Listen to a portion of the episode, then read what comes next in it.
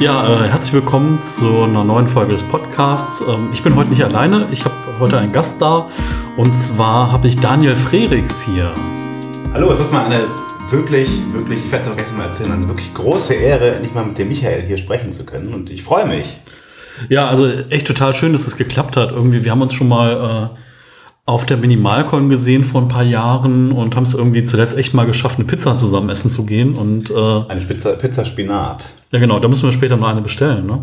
Wir müssen noch eine bestellen. Auf dem Tisch sitzen, stehen bereits wieder Energy Drinks. Und Michael hat eine Runde Energy Drinks ausgegeben. Das freut mich natürlich auch sehr. Es ist vielleicht nicht minimalistisch, aber ich trinke immer recht viel Energy Drinks. Da müssen wir das jetzt irgendwie als Werbung kennzeichnen? Nee, wir haben die Marke nicht gesagt, ne? Das machen wir auch nicht, aber. Ja kann man vielleicht mal nochmal auf Instagram sich angucken. Da gab es mal so ein Bild, äh, da kann man vielleicht die Marke sehen.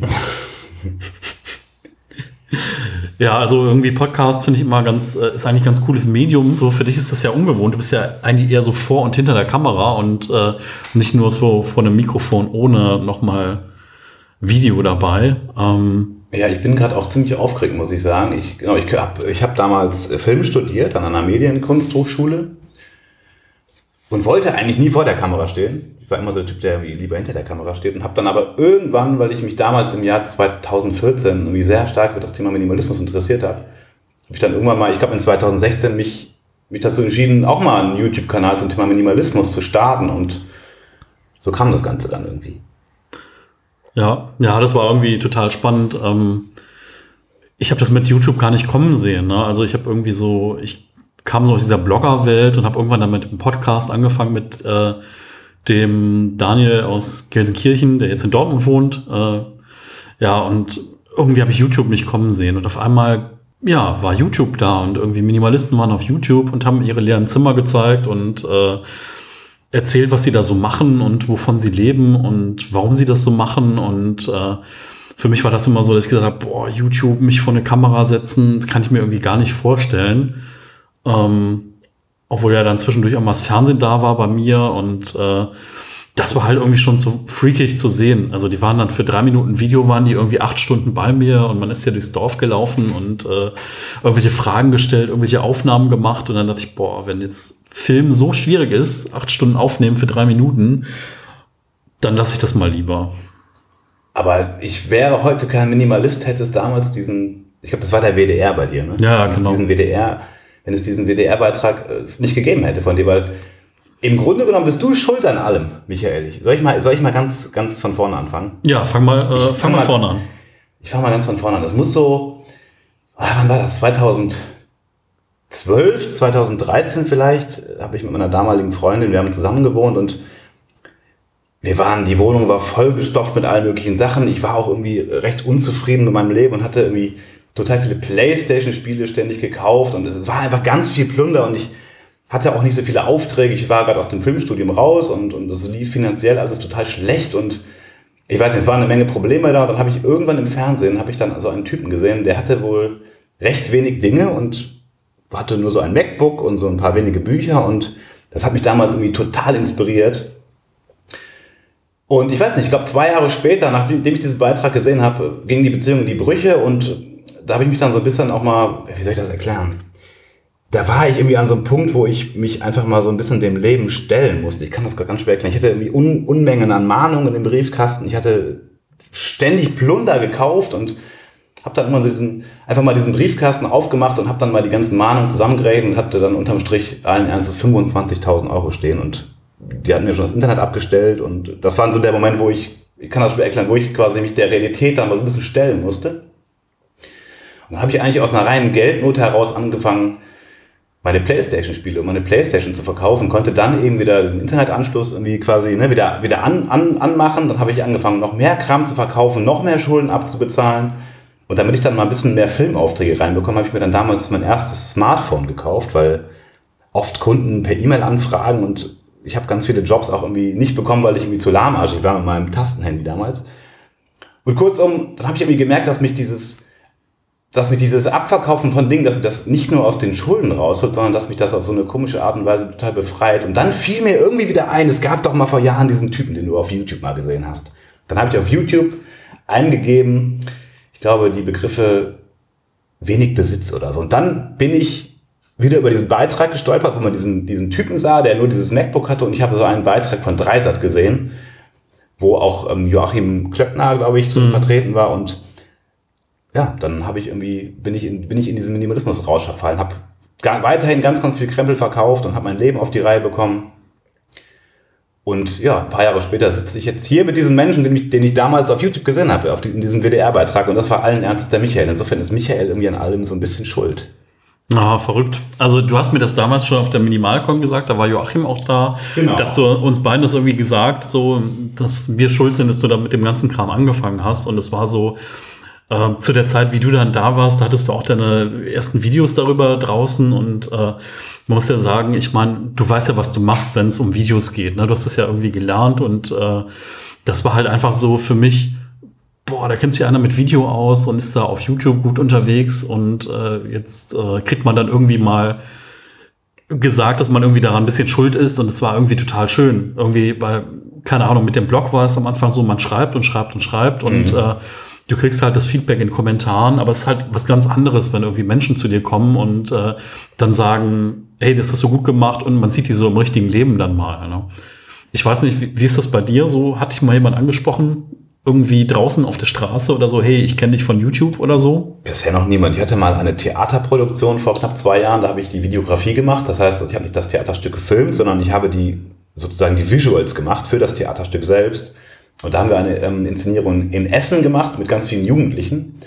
Und da war ein Jugendlicher, der kannte meinen Kanal. Das fand ich irgendwie abgefahren. Das war irgendwie, das war eine coole Sache. Aber ich habe das so noch nicht erlebt, dass mich jemand auf der Straße angesprochen hätte. Ja, also ähm, ja, in meiner Filterbubble, in meiner Minimalismus-Bubble ist eigentlich so, dass sich voll viele halt irgendwie kennen, so, und die dann sagen, ey, wenn du mal was von dem hörst, dann bestell mal irgendwie Grüße oder lad den mal zum Stammtisch ein nach Köln und der soll doch mal vorbeikommen und wo ich dann denke so, es ist halt immer so, weiß ich nicht, auf der einen Seite gibt es so ein bisschen so ein Fantum. Also ich hatte mal so einen Moment, wo mir jemand gesagt hat, ja, ich habe alle deine 300 Beiträge gelesen und alle deine Podcasts gehört und ich kannte den halt gar nicht. So, mittlerweile sind wir befreundet und ich weiß jetzt auch ein paar Dinge über ihn und dass mhm. er eine mhm. Frau hat und Kinder und wo er arbeitet und äh, ja, aber am Anfang ist das echt so komisch, weil die Leute kennen halt natürlich nur einen Teil von dir, aber ähm, ja, die stehen vor dir und äh, wissen irgendwie voll viel über dich, aber du kennst die gar nicht. Ja, ich finde das, ja, das stelle ich mir verwirrend vor. Das ist auch irgendwie,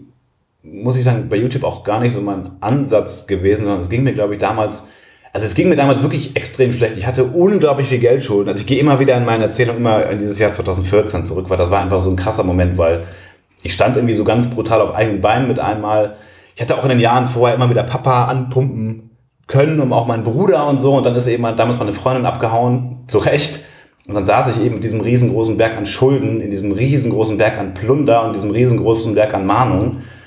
Und da war Minimalismus für mich irgendwie so ein bisschen so ein so ein Ausweg und dann habe ich mich aber darin extrem stark wiedergefunden und habe mich dann auch irgendwie, weil es mir nicht gut ging, wollte ich mich irgendwie förmlich selbst neu erfinden und habe mich dann quasi so ein bisschen als Minimalist neu erfunden. Kann das ganz schwer erklären. Dann wollte ich, glaube ich, vielleicht so ein bisschen so ein Teil von dieser Szene sein und ich glaube, dass ich vielleicht insgeheim darum YouTube gestartet habe, weil ich irgendwie so ein bisschen, ich wollte irgendwie so ein bisschen Teil von dieser YouTube-Minimalisten-Online-Szene werden, glaube ich.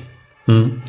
Ähm, ja. Finde das aber trotzdem immer noch verwirrend, dass dann doch so viele Menschen die, die Sachen sich anschauen. Genau wie deine Artikel und deine Post Podcasts ja auch viele Leute rein. Das ist, das ist irgendwie abgefahren, finde ich. Man denkt immer, das ist, man haut das so, so, so unsichtbar irgendwie raus und so eine virtuelle Welt, die gar nicht greifbar ist. Und dann ist es natürlich sehr interessant, ja, dass wir beide jetzt hier zum Beispiel einfach in, in real voneinander sitzen und einen Podcast aufnehmen. Ja, definitiv. Also es ist halt auch was anderes. Ne? Ich finde irgendwie in dieser, in dieser glatt gezeichneten Online-Welt ist halt auch ganz oft so, keine Ahnung, man kennt das von Instagram irgendwie, alles ist so perfekt und schön fotografiert und äh, dann, weiß ich nicht, so bei den Stammtischen ist halt so, da sitzen halt normale Menschen. Ne? Da sitzt halt irgendwie nicht die, die Instagramerin mit drei Fotografen dabei, die dann irgendwie ihren Nachhaltigkeitspappbecher in die Kamera hält.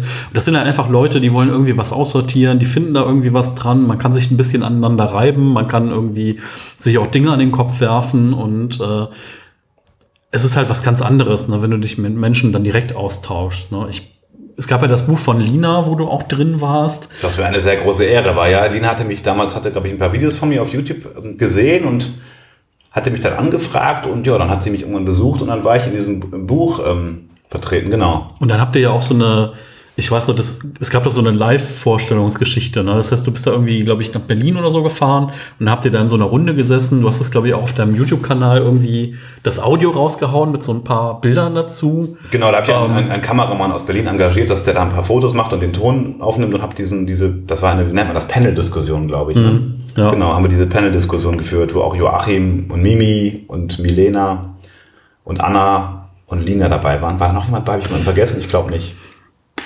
Wenn nicht, ähm, ja, ich glaube, wir linken das einfach in den Show Notes, das Video, und dann äh, kann man noch mal gucken.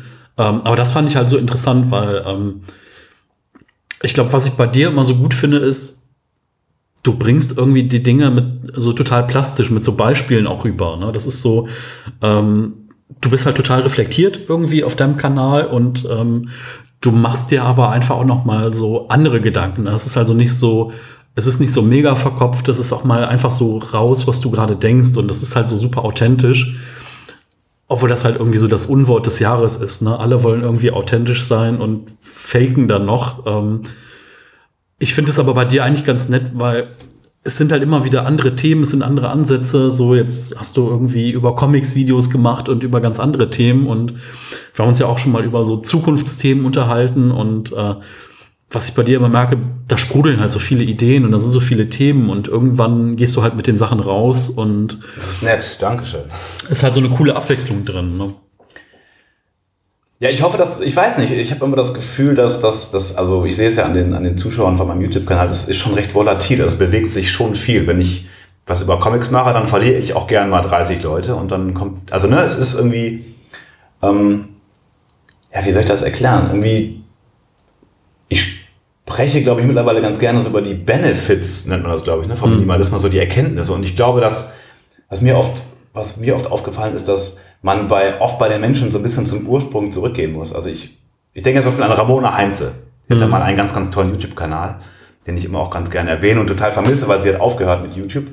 Und ich glaube, sie hat damals vor allem aus so mentalen Gründen mit dem Minimalismus angefangen. Ich glaube, sie wollte so ein bisschen ihren, ihren Geist reinwaschen und ist dann aber, nachdem sie sich mit dem Thema Minimalismus beschäftigt hat, recht stark in so eine sehr esoterische, spirituelle Richtung gegangen. Mhm. Und bei mir ist es halt so, ich habe, das sage ich irgendwie, ich finde das auch wichtig, das mal öffentlich zu sagen. Bei mir ging es einfach um finanzielle Gründe. Also YouTube ist und Instagram ist voll mit Leuten, die übelst erfolgreich sind und irgendwie, ne, und mir ist das irgendwie sogar wichtig, einfach mal jetzt öffentlich zu sagen, dass ich, dass ich halt einfach nicht so viel Geld habe und dass ich auch total verschuldet war. Und darum war für mich der Ursprung von Minimalismus ganz klar einfach so ein Schuldenabbau und ich merke, dass so ein bisschen jetzt so das Resultat daraus ist, dass ich mich mittlerweile recht stark auch mit Aktien beschäftige und auch mit Comicheften als Wertanlage. Also ich finde grundsätzlich so die, das Hinterfragen von, von gesellschaftlich definierten Wertgegenständen finde ich im Augenblick irgendwie ziemlich spannend. Also welche Dinge sind, haben Wert, welche nicht und warum ist das eigentlich so? Hm. Also ich finde, das ist irgendwie auch was, ja, viele Leute machen ja dann so Videos mit, wie misste ich was aus, wie falte ich irgendwelche Dinge und so. Und dann denke ich immer, ja, okay, das ist halt nur die eine Seite. Ne? Aber eigentlich geht es ja so ein bisschen darum, ähm, wie hat man angefangen? So, was, welche Probleme hat eigentlich Minimalismus für dich gelöst? Ne? Und das ist ja bei jedem irgendwie eine andere Geschichte. Ja, da will ich auch noch mal was sagen. Ich meine, das, ich, also, das war bei mir ganz brutal. Ich hatte einfach eine Menge Schulden. Ich hatte, konnte mein, mein Internet war abgestellt. Die hätten mir fast den Strom auch noch abgestellt. Ich war nicht mehr krankenversichert. Ich habe bei der Krankenkasse angerufen, die meinten, Herr Frex, Sie sind nicht mehr krankenversichert. Und dann war ich halt nicht dazu in der Lage, mir ein Buch oder ein Playstation-Spiel in die Hand zu nehmen mich dann irgendwie zu fragen, ob mich das glücklich macht oder nicht, sondern der Kram musste einfach weg. Also weißt du, ich habe in jedem Artikel habe ich einfach einen kleinen Step aus diesem Schuldenabbau gesehen. Und das war für mich eben sozusagen der Ursprung des Minimalismus. Und dann kam eben plötzlich dieses Gefühl, dass das einem ja total gut tut. Und dann kam ich eben wieder auf, habe ich eben wieder gesucht nach dir, Michael, auf YouTube und habe dann irgendwie gemerkt, so, Mensch, das ist ja Minimalismus, das ist ja eine richtige Bewegung und, und dann bin ich eben richtig reingegangen in das Thema. Aber wie gesagt, das Resultat ist für mich eben heute, ich, ich betrachte das immer ganz gerne als Zero-Line, also mhm. diesen Moment, wo man auf Null kommt. Aber bei mir ist das so in meinem Kopf, ich komme gar nicht so von oben nach unten. Also ich komme nicht von 100 auf 0, sondern ich habe das Gefühl, dass ich von minus 100 auf 0 gekommen bin und jetzt komme ich quasi vom Nullerbereich in den Plusbereich, weil mhm. denkt einfach an so Sachen wie, ja, vielleicht auch einfach ein paar Aktien, die muss man eben für sich selbst entscheiden, ob das ethisch vertretbar ist, das jeweilige Unternehmen.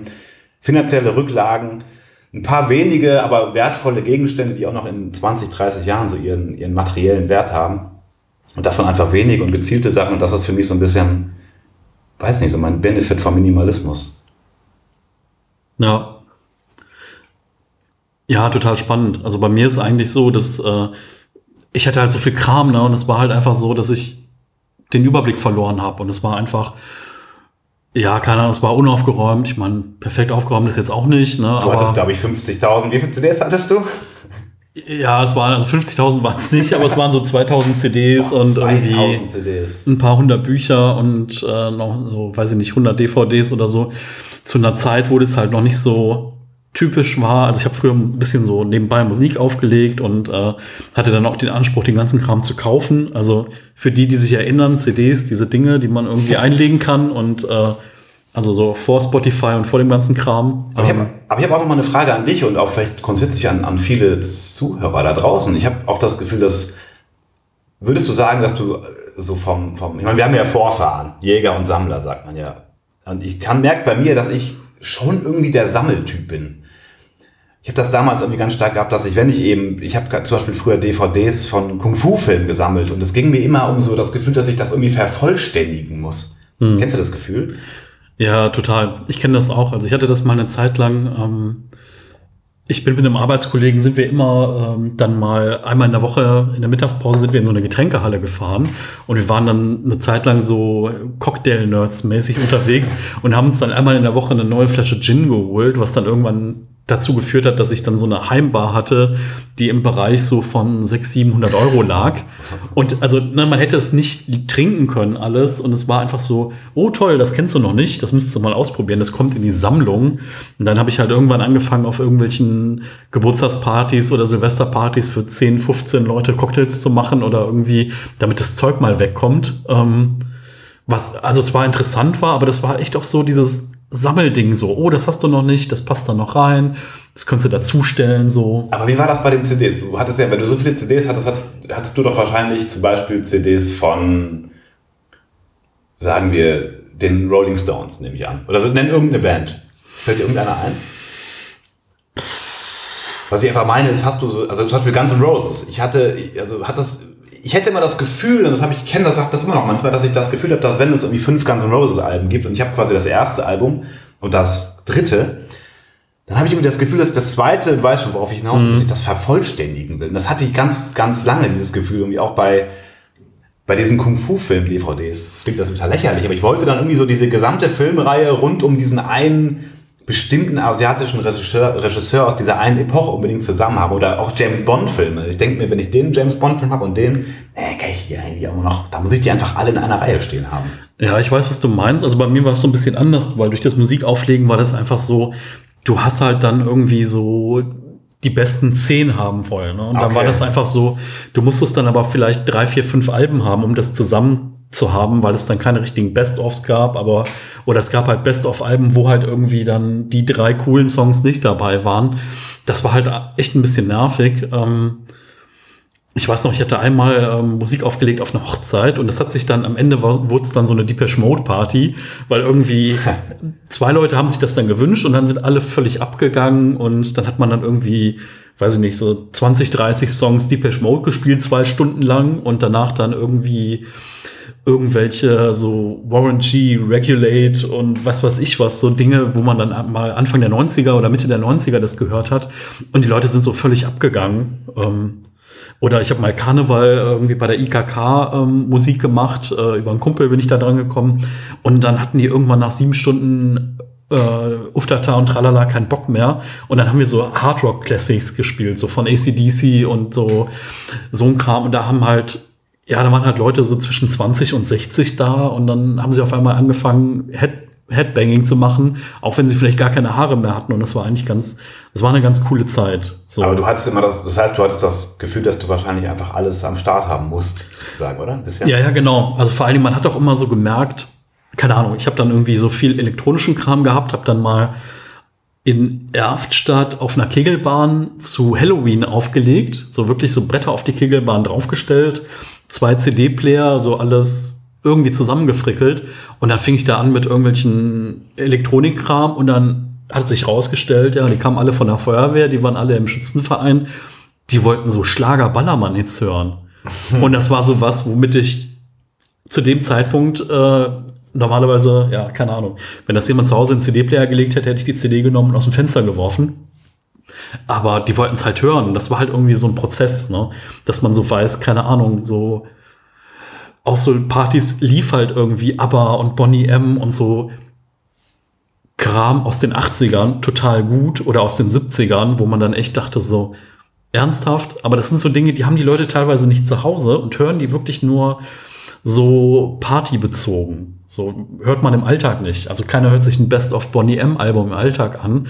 Aber auch so Partys, auf einmal schwelgt man in Erinnerungen und dann geht's irgendwie in Jugendzeiten oder in Disco-Zeiten und dann wird wieder so anderer Kram ausgepackt. Das war irgendwie ganz spannend zu sehen. Mhm.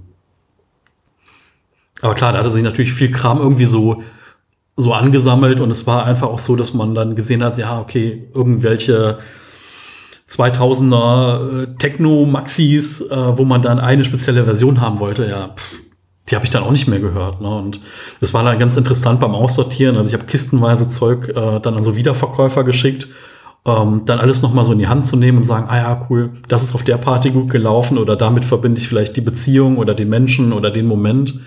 Und dann so beim Loslassen, naja, eigentlich brauche ich ja nicht so ein Ding in der Hand, so ein, so ein Musiktrack irgendwie im Regal, um mich an Leute zu erinnern. Ne? Viel hat ja so eine Ankerfunktion. Ja, was ich bei diesem großen Abverkauf eben, wie gesagt, mein, mein, mein, mein Ursprung ist halt wirklich, dass ich einfach damals Geld brauchte. Was ich da einfach sehr interessant fand, war dieser unglaubliche Wertverfall von den Dingen. Mhm. Also dieses, das für mich intensivste war wirklich das mit meiner VS-Sammlung damals. Ich weiß noch, dass wann war das? Ende der 90er Jahre wurden, glaube ich, wurde, glaube ich, von, VHS, von der VHS-Kassette wurde auf DVD umgestellt. Man hat in den 80er Jahren, das weiß ich noch, teilweise 30, 40 D-Mark für eine VHS-Kassette bezahlt. Und dann kam diese Phase mit der Umstellung. Und dann haben die ganzen Videotheken ihre VHS-Kassetten alle so für 5 Mark oder so verkauft, das weiß ich. Und da haben meine ganzen Kumpels und ich, wir haben uns dann kistenweise diese VHS-Kassetten gekauft. Ich meine, auch für ein paar hundert D-Mark damals irgendwie. Ja, ja, klar. Und dann weiß ich, dass ich die ganzen Jahre darauf dann irgendwie äh, jahrelang, immer wenn, wenn ich umgezogen bin, so einen ganzen Umzugskarton voll mit diesen VHS-Kassetten mit mir rumgeschleppt habe. Und als ich dann irgendwie 2014, 2015 so viel reduziert habe, war es am Ende wirklich so, dass ich diese VHS-Kassettensammlung, ich habe die für einen eBay, für einen, für einen Euro auf eBay eingestellt und die wurde nicht verkauft. Und dann habe ich die an die Straße gestellt. Dann stand der Karton irgendwie tagelang an der Straße. Und dann weiß ich noch, wie einmal so ein altes Ehepärchen vorbeikam. Die haben diese VHS-Kassetten durchgeguckt und sind weitergegangen. Selbst die wurden noch nicht mal mitgenommen, das muss ich dir mal vorstellen. Das ist einfach krass, das ist, das ist irgendwie so die ultimative Geldvernichtung gewesen. Und da denke ich mir schon manchmal so, jetzt ist jetzt vielleicht unsympathisch, wenn ich immer so finanziell irgendwie sowas sage. Aber ich denke mir so, was wäre denn gewesen, wenn man dieses Geld damals einfach irgendwie, wenn man das einfach, wenn, wenn was anderes damit gemacht hätte, wenn man vielleicht irgendwie etwas gekauft hätte, wo der Wert irgendwie erhalten bleibt. Hm, ja, ja, ich habe das auch eben schon, also eben wie wir noch nicht hier on air waren, habe ich auch schon gesagt, äh, ich habe dieses Jahr so viele Bücher gekauft. Also, weiß ich nicht, wirklich für ein paar hundert Euro. Und okay, ich habe einiges davon wieder verkauft und habe dann wahrscheinlich auch so die Hälfte ungefähr wieder zurückbekommen von der Kohle dadurch. Aber da habe ich auch gedacht, boah, war das jetzt nötig? Ne? Hätte ich mir die vielleicht auch ausleihen können oder hätte ich einfach mal irgendwie ein paar Leute fragen können, hey, hast du das Buch schon gelesen? Also ich habe das teilweise gemacht, da habe ich gesagt, hey, ähm, ich sehe gerade, du liest dieses Buch, ich interessiere mich dafür, lohnt sich das? Und dann haben, das ist eigentlich ganz nett, da kriegt man immer direkt so eine Zusammenfassung mitgeliefert und Leute sagen, nee, komm, spar dir das. Aber wenn dir die Idee davon gefällt, les mal den und den Autor oder les mal das und das oder ich schicke dir mal ein Buch zu. Ähm, das ist irgendwie, irgendwie ganz sinnig, ne? wenn man dann erstmal schaut, so, okay, lohnt sich das wirklich? Aber manchmal, na, manchmal hat man auch so einen Impuls, da denkt man sich so, okay, das nehme ich jetzt mal mit. Ja, da finde ich die Frage der Geldverteilung interessant. Ich habe jetzt hier gerade ein Buch vor mir liegen, das, das gehört Michael, von wer hat das geschrieben? Sarah Taska. Das ist ja dann wahrscheinlich, also, das ist, ist das neu gekauft? Ja, das ist neu gekauft. Liegt gerade so ein Buch vor mir von Michael. Und ich finde die Frage der Geldverteilung auch ganz interessant. Also, wenn ich, also ich meine, du unterstützt dann ja quasi mit dem Kauf von diesem Buch diese eine Autorin wahrscheinlich. Da finde ich das dann wieder irgendwie cool zu sagen, dass man das neu kauft. Aber bei Büchern würde ich, das ist meine Einstellung, ich kaufe mittlerweile Bücher eigentlich nur noch gebraucht, fast ausschließlich über Medimobs. Es sei denn, ich möchte die Autoren direkt unterstützen. Und das, ich versuche mir im Augenblick irgendwie, also ich finde diese Theorie, dass man sagt, man möchte gar nichts mehr konsumieren, das ist gar nicht so meins. Ich finde das im Augenblick interessant, wenn man einfach sich immer wieder fragt, wo halt einfach das, wie die Geldverteilung läuft. Ich habe mir jetzt vor einiger Zeit eine Uhr gekauft, eine, mhm. eine, eine Handaufzugsuhr aus Kiew über Etsy. Und ich fand den Gedanken irgendwie ganz schön, dass ich jetzt nicht hingehe und in der Stadt irgendwie die neue Uhr von Diesel oder so kaufe oder von Fossil, sondern einfach so ein ganz altes Modell aus der UdSSR und das Geld dann einfach an diesen Uhrmacher aus Kiew geht. Oder ich finde das auch ganz gut, wenn man eben solche Unternehmen wie Medimobs unterstützt oder wenn man private Verkäufer auf Ebay unterstützt und, und auch mit, weiß ich nicht, ich wohne mit meinem Papa zusammen seit einiger Zeit.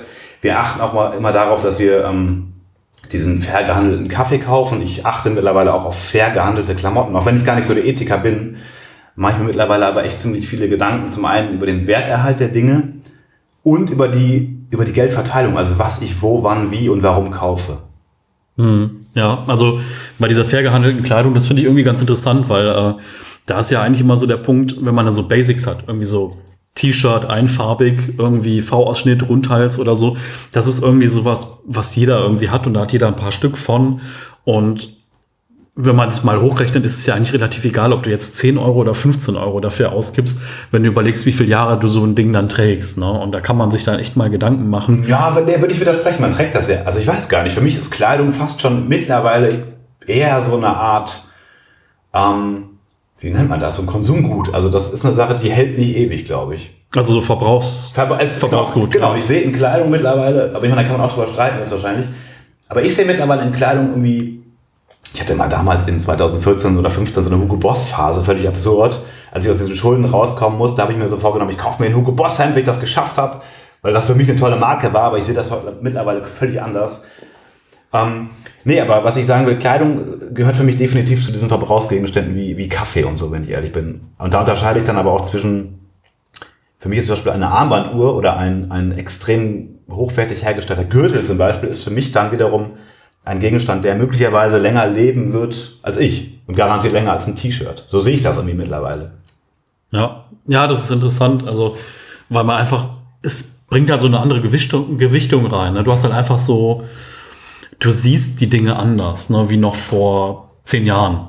Total. Oder? Also es ist irgendwie der Minimalismus hat mir da echt irgendwie äh, mein, mein gesamtes Denken grund, also echt vollständig verändert. Also ich versuche mal ganz, ganz tief in die Materie reinzugehen, in alle möglichen Prozesse und in die, in die, ja, in die Basics sozusagen. Ich weiß das Wort gerade nicht. Ja, so zum Kern, so des Pudels Kern, so ein bisschen warum, wieso, weshalb und. Ja, genau. Und ich meine, ich hoffe, dass das stimmt bei diesen Fair Trade Fashion Marken. Ich, ich meine, eigentlich müsste man jetzt auch eigentlich mal nach Indien fliegen und sich das genau angucken, aber wir vertrauen nur darauf, dass das alles soweit richtig ist. Und ne, genau, darauf achte ich mittlerweile. Und jetzt seit einiger Zeit kaufe ich halt äh, alte Comic-Hefte. Das ist jetzt vielleicht auch nicht minimalistisch, aber das ist dann für mich auch wieder so eine Sache im Sinne von diesem Buy and Hold. Das habe ich auch neulich schon mal in einem YouTube-Video gesagt, dass Warren Buffett ja diese Methode entwickelt hat von Buy and Hold also er kauft immer irgendwelche Unternehmensanteile und möchte die eigentlich nie wieder verkaufen. Und ich finde den Gedanken eigentlich ganz cool, dass man eben hingeht und sagt, ich möchte einige Dinge sehr gezielt kaufen und für immer behalten. Das ist eben, ja, dass man da eben sich über die Geldverteilung Gedanken macht. Das habe ich den roten Faden verloren. habe ich in meinen Videos auch ständig. Ach Gott, das mit dem roten Faden kenne ich auch. Das geht total oft immer so beim Podcasten. So, man unterhält sich über irgendwas und am Ende landet man irgendwo ganz woanders. Also, weil, ja, das ist doch lustig. Podcast. Okay, sonst machen wir hier mal einen Schnitt oder so. Das läuft doch. Ja. Machst du Schnitt? Weiß ich nicht. Wir können auch weiterreden. Wir reden einfach weiter. Hört uns einfach beim Denken zu. Ich muss kurz überlegen, worüber reden wir jetzt? Ja, wie geht das bei dir eigentlich weiter? Also ich meine, Minimalismus, wir haben uns darüber unterhalten, dass Minimalismus ja eigentlich so ein Ding ist. Wir haben ja irgendwie mal das gehabt eine Weile und waren da irgendwie so voll drin und haben da Texte, in deinem Fall Videos rausgehauen mit irgendwelchen klugen Tipps. Und mittlerweile ist ja so, es gibt hunderte Bücher, es gibt hunderte Videos, es gibt tausende Beiträge und irgendwie, ja, weiß ich nicht, irgendwie geht's ja weiter. Irgendwie die Leute reden jetzt nur noch über Fokalismus und über, und über äh, Zero-Based und anderen Kram und irgendwie so, so klassisch Minimalismus, ähm, boah, gibt's ja nicht mehr so viele, habe ich so das Gefühl, dass irgendwie so das, das so ein bisschen abnimmt. Ne? Du hast eben gesagt, hier, äh, Ramona hat aufgehört. Also ich kenne das von voll vielen Bloggern, die irgendwie die Segel gestrichen haben, die irgendwie da nicht mehr aktiv sind. Ähm, die sind irgendwie weitergezogen oder die haben es so weit in den Alltag integriert, dass das Thema halt jetzt nicht mehr so präsent ist, wie es mal eine Zeit lang war. Ja, das ist eine gute Frage, woran es liegt. Ich weiß nicht. Also ich denke, dass die Leute sich eben von da aus weiterentwickelt haben, aber immer vom Ursprung. Also wenn man einen sehr esoterischen Menschen heute sieht, dann kann man, der sich mal für Minimalismus interessiert hat oder das praktiziert, kann man eigentlich davon ausgehen, dass der Grund für den Minimalismus dann ein mentaler war. Und wenn Leute sich über Frugalismus unterhalten, kann man eben auch davon ausgehen, zumindest meine Theorie, dass der Grund für den Minimalismus dann eben ein finanzieller war. Und vielleicht ist das der Grund, aber ich kann es gerade ganz schwer sagen.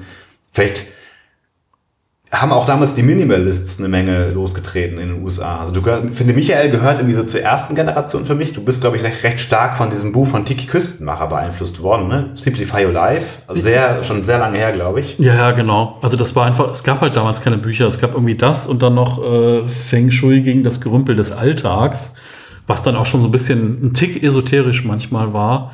Ähm, und klar, da kam irgendwie The Minimalists auf. Aber, aber ich, ich, ich würde da vielleicht mal einen Cut machen. Ich habe das Gefühl, dass dann diese Dreisat-Doku, es gibt ja mhm. diese Dreisat-Doku, wo du gezeigt wirst und auch Joachim und ich habe so das Gefühl, dass das irgendwie wie so ein Abschluss für die, für die erste Welle war. Also kommt mir das irgendwie vor. Und dann haben jede Menge Leute, glaube ich, dieses Video entdeckt.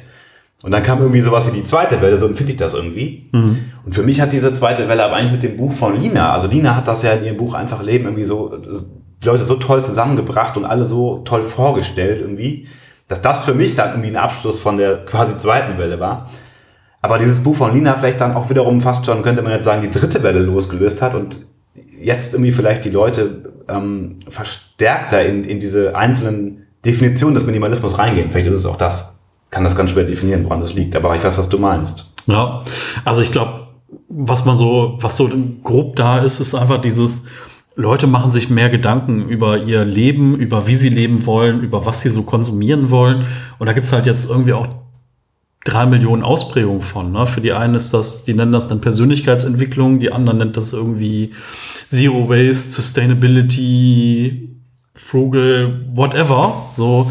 Äh, aber eigentlich geht's ja so darum, dass man so auch mal den Status quo so ein bisschen hinterfragt und nicht einfach ja, genau. so weiter vor sich hin lebt ne? und irgendwie gedankenlos konsumiert und ja, das ist absurd, weil das Wissen ist ja da. Das wundert mich so. Ne? Also irgendwie das Wissen über, über, ja, ich muss jetzt wieder von Geld reden, von Bezug aus Werterhalt und Wertanlage und, und Sparen und das ist ja alles vorhanden, aber trotzdem befinden wir uns in diesem, das richtige Wort ist, glaube ich, Turbokonsum. Also es ist einfach krass. Die Leute rennen jedes Jahr in den Apple Store und kaufen sich das neue iPhone und hauen jede Menge Geld auf den Kopf für allen, allen möglichen Plunder, für Starbucks und so und ich verstehe irgendwie nicht so richtig, warum das so ist, weil das Wissen ist ja vorhanden. Es gab ja in den 80er Jahren, hatte man ja gar nicht die Chance, irgendwie sich mit, mit, mit Aktien so krass zu beschäftigen oder auch mit, weiß ich nicht, Wertanlagen wie jetzt Comicheften oder so. Und trotzdem befinden wir uns in diesem absoluten Turbokonsum. Das verstehe ich irgendwie nicht so richtig. Und gleichzeitig steuern wir auf eine absolute Altersarmut zu. Also, ich versuche das bei YouTube-Videos immer wieder zu vermitteln, dass irgendwie, ich weiß die Zahl gerade nicht mehr, ich muss nur mal recherchieren, aber ein sehr hoher prozentualer Anteil unserer Generation wird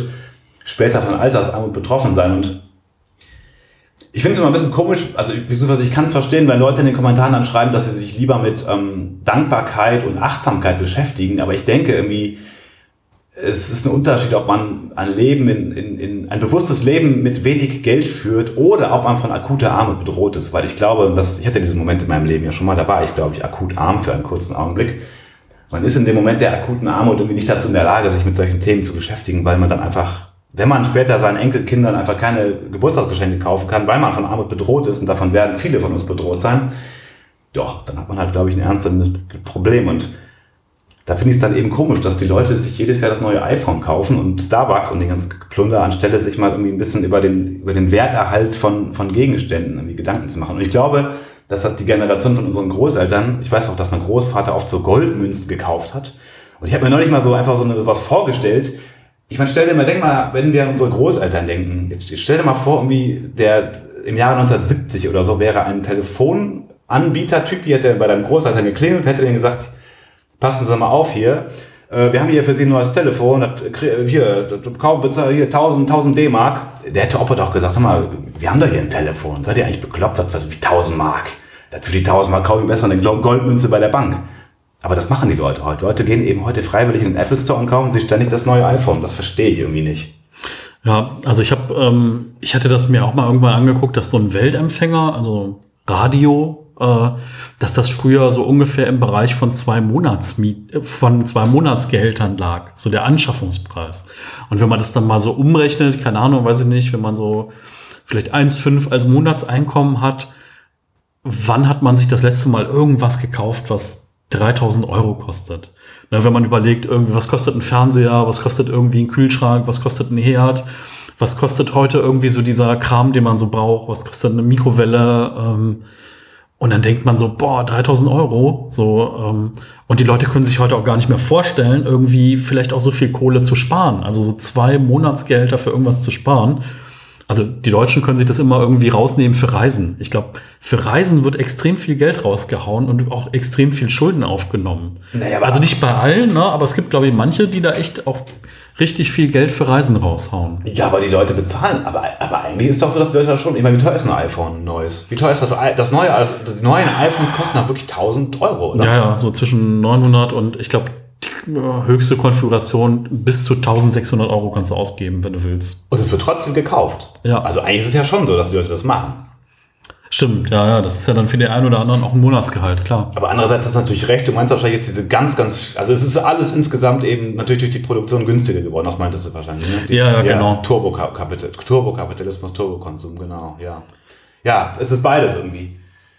Also ich muss sagen, also manchmal ist es ganz gut, wenn man auch den Raum limitiert, ne? Also du hast ja jetzt auch keine 70 Quadratmeter Wohnung gehabt und ich habe ja auch irgendwie mal ein Einraumding und so. Ja, ich sitze ja hier gerade bei mir. Wie viel, wie viel Quadratmeter hast du hier? 40 hast du gesagt, ne? Ja, ja, genau. Also ganz großer Raum, ähm, ein Bett, ein ganz kleines Regal mit ein paar Büchern drin. Und es ist ein großer, heller Raum mit, mit großen Fenstern. Das ist irgendwie. Nee, es ist irgendwie ein großer Raum. Man könnte, wir könnten im Kreis ein Wettrennen veranstalten, glaube ich, oder?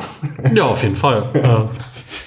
könnte ein bisschen langweilig werden mit der Zeit, aber irgendwie ist es auch ganz schön, ne, dass man irgendwie dann den Platz hat, ne, dass man irgendwie wirklich Freiraum hat in dem Sinne. Ne, ja, das, das sind so die, eigentlich sind das, das, wenn man so lange in dem Thema Minimalismus ist, dann kommt man irgendwie immer an solche verschwurbelten Themen wie das, worüber wir gerade gesprochen haben, ne, diese Produktion. Aber eigentlich ist ja, das ist ja eigentlich so der Ursprung, das eigentlich geil am Minimalismus, dass man irgendwie, dass man einfach eine riesengroße Wohnung haben kann. Ja, definitiv. Und dass die dann auch nicht so teuer ist wie dass bei anderen. Die, ne? dass, so. die, dass die nicht so teuer ist, dass die total geil aussieht. Ich meine, das ist ja schon hier Apple-Style alles. Reduziert. Schöne weiße Wände. Ja, also ich glaube, wir müssten auch noch mal streichen. Jetzt so nach zehn Jahren ist dann irgendwie auch mal die Farbe irgendwie ab. Nein, das, sieht, das sieht ja schon wirklich alles sehr ordentlich aus, muss ich sagen. Ja. ja ich bin mal gespannt, wie es bei dir wird, ne? wenn dann Farbe an die Wände kommt und so. Du hast ja da ein paar Videos schon so ein bisschen geteasert und bist ja auch ein bisschen in, in der Umbauphase bei dir. Ja, da wir hatten jetzt ja, habe ich gerade schon erzählt, vielleicht soll ich das auch auf YouTube nochmal erwähnen, wir hatten jetzt ein ja, Automuster in die Werkstatt. 1800 Euro sind draufgegangen. Echt bei dir auch? Also bei mir waren es 1000 600 irgendwas. Also bei mir waren irgendwie die, äh, die Bremsen im Eimer und die, äh, die Bremsscheiben und ja. Wir hatten, glaube ich, den Keilriemen durch. Ich weiß gar nicht. Jedenfalls ja. haben wir das Auto noch reparieren lassen und ich, ich war, ich hatte mir schon extra so eine Bodendingsbums bestellt, so eine Testprobe. Also um das zusammenzufassen, ich wohne mit meinem Vater zusammen seit einiger Zeit. Der hätte mich gefragt, ob ich bei ihm einziehen will in sein Kellerzimmerchen. Er hat mich das vor allem auch gefragt, weil wir in den 80er Jahren, als ich Kind war, recht wenig Zeit miteinander verbracht haben, weil mein Vater war in den 80ern ein sehr, sehr erfolgreicher, krasser Geschäftsmann, Workaholic. Er war damals Leiter von Deutschlands größter Wäscherei. Wir waren also die absoluten Megabonzen mit dem dicksten Mercedes und ich hab, weiß nicht, wie viele Waschbecken wir im Haus hatten. Und da hatte Papa mich gefragt, ob ich, nicht, ob ich nicht bei ihm einziehen will, kann man ein bisschen zusammen rumhängen. Und dann habe ich mir gedacht, ja, warum eigentlich nicht? Also lass doch mal machen. Jetzt haben wir diese Männer-WG. Und da habe ich jetzt unten so ein kleines Zimmerchen, das sind glaube ich 12 Quadratmeter. Habe jetzt die ganzen Tapeten runtergerissen und wollte diesen Raum mal richtig schön machen, habe das auf YouTube ein bisschen dokumentiert und wollte jetzt eigentlich endlich mal anfangen zu streichen und den Boden zu verlegen und jetzt batz kam der Autoschaden und musste das Geld erstmal ins Auto und das muss es jetzt zieht es sich gerade ein bisschen mit der Zimmerrenovierung. Ich bin auch mal gespannt, wie es wird. Aber da, auch das ist interessant, weil der Raum hat nur 12 Quadratmeter. Und durch den Minimalismus ist es da jetzt aber auch nicht wirklich eng. Also ich könnte jetzt, glaube ich, ohne Probleme in eine 12 Quadratmeter Wohnung irgendwie auch einziehen, wenn ich Lust hätte.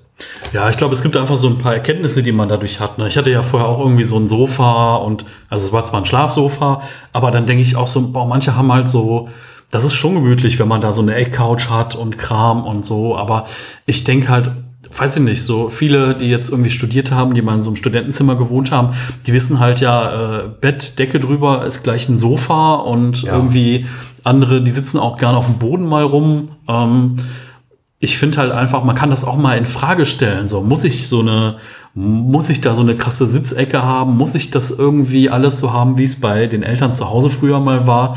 Oder reicht mir auch was anderes? Ne? Oder habe ich vielleicht ein ganz anderes Konzept. Ne? Aber warst du schon mal noch weiter unten? Also ist, ist dein Ideal dieses, dieses ähm, 12 Gegenstände, 11, 10, 9, 8, 7, 6? Oder? Nee, gar nicht. Gar nicht, ne? Gar nicht. Also das ist so, ich finde halt, viele Dinge gehen auch, ne, das ist so, boah, ich will jetzt nicht philosophisch sagen, alles ist im Fluss, ne, aber alles geht ja so ein bisschen in Wellen, ne. Manchmal sortierst du irgendwas aus oder, keine Ahnung, dann ändert sich irgendwie ein Hobby und hast du irgendwie viel Kram für gehabt und dann geht wieder irgendwas anderes weg und dann, keine Ahnung, wenn ich jetzt sage, ich fange jetzt hier so ein bisschen mit YouTube an, also ne, ich habe ein Stativ, ich habe das Handy, ich habe ein Mikrofon, mehr brauche ich wahrscheinlich für den Anfang gar nicht, aber ähm, naja, vielleicht brauche ich noch so ein Buch mal wieder, wie man so Videos schneidet und was man da so machen kann. Oder vielleicht brauche ich dann eine von deinen 26.000 äh, externen Festplatten, die du bei eBay verhökert hast. Äh, ich habe ja noch ganz viele, aber die brauche ich ja in der Tat zum, zum ich Das ist ja mein Beruf.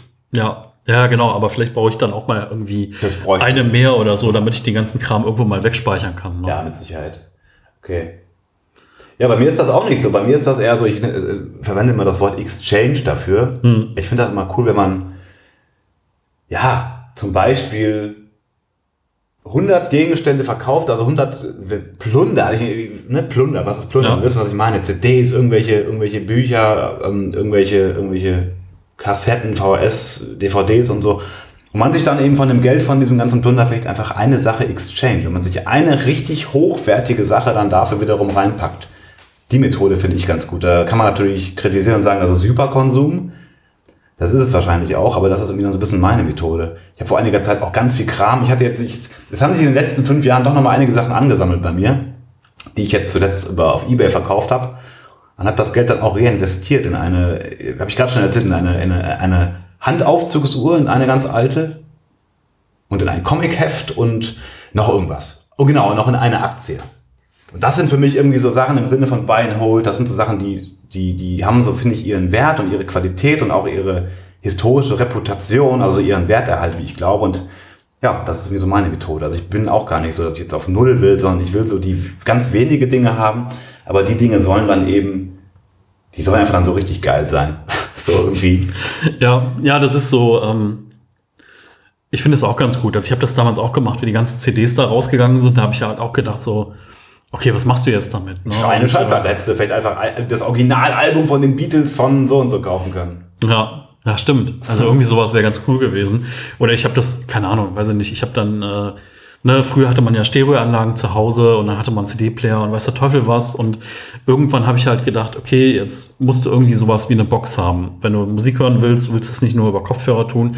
Und dann habe ich mir irgendwann mal so eine Soundbar für den Fernseher geholt und äh, das war unglaublich viel Geld, was ich dafür ausgegeben habe. Also so völlig absurd, auch so unter heutigen Maßstäben. Also es war nicht vierstellig, aber ja, also es war halt echt viel Geld und ich muss sagen, ich habe halt total den Spaß daran, wenn ich jetzt mal einen Film gucke, dass sich das gut anhört oder wenn ich dann mal Musik höre, dass das irgendwie sich im Raum verteilt und äh, das finde ich, keine Ahnung, ich habe halt immer schon irgendwie ja Spaß an Musik gehabt und an, äh, an Akustik und so ein Kram und das war halt einfach mir das Geld dann auch wert. Auch wenn viele Leute zu dem Zeitpunkt gesagt haben, du bist ja bescheuert, wie kann man denn so viel Geld dafür ausgeben? Aber äh, für mich war das so dieses eine Teil, was dann so besonders war und äh, ich habe das dann auch nicht, ich habe das auch nie bereut, dass man dann sagt, okay, du hast jetzt, weiß ich nicht, x Teile rausgehauen und dir dafür nur ein neues geholt, ähm, weil es geht, äh, es kommt halt darauf an, was das dir bedeutet, ne? Und was, wie du das dann einsetzt. Ja, das ist auch so ein riesen, riesen, ich habe das Gefühl, dass das im Thema Minimalismus ein riesen Paradoxum, sagt man dazu, glaube ich, ne? ist Ja. die, die Frage danach, ob man die Dinge, ob man die Dinge aufwertet oder ob man die Dinge quasi komplett entwertet. Also insofern sind wir ja eigentlich total die Materialisten. Weißt du, wie ich das meine? Ja, ja, klar, weil ich sag mal, ne, wenn du dann nur noch, sagen wir mal, irgendeine Zahl, du hast nur noch 200 Gegenstände und vorher hattest du 1000, dann ist halt alles insgesamt wichtiger. Ne, so, weil bei 2000 CDs schwimmt es halt weg, aber wenn du jetzt nur noch so 10 hast, dann sagt halt jeder, oh, was sind das denn für welche? Oder ich habe irgendwie aktuell unter 30 Bücher. Ne? Jeder, der jetzt irgendwie zu Hause 300, 400 Bücher hat, da sieht man da die Harry Potter-Ecke und da das und erkennt so ein paar Dinge wieder. Aber ich könnte jetzt nicht auf einen Blick sagen, okay, dafür interessiert er sich gerade oder das ist da los. Also das einzelne Stück ist irgendwie so, steigt halt irgendwie.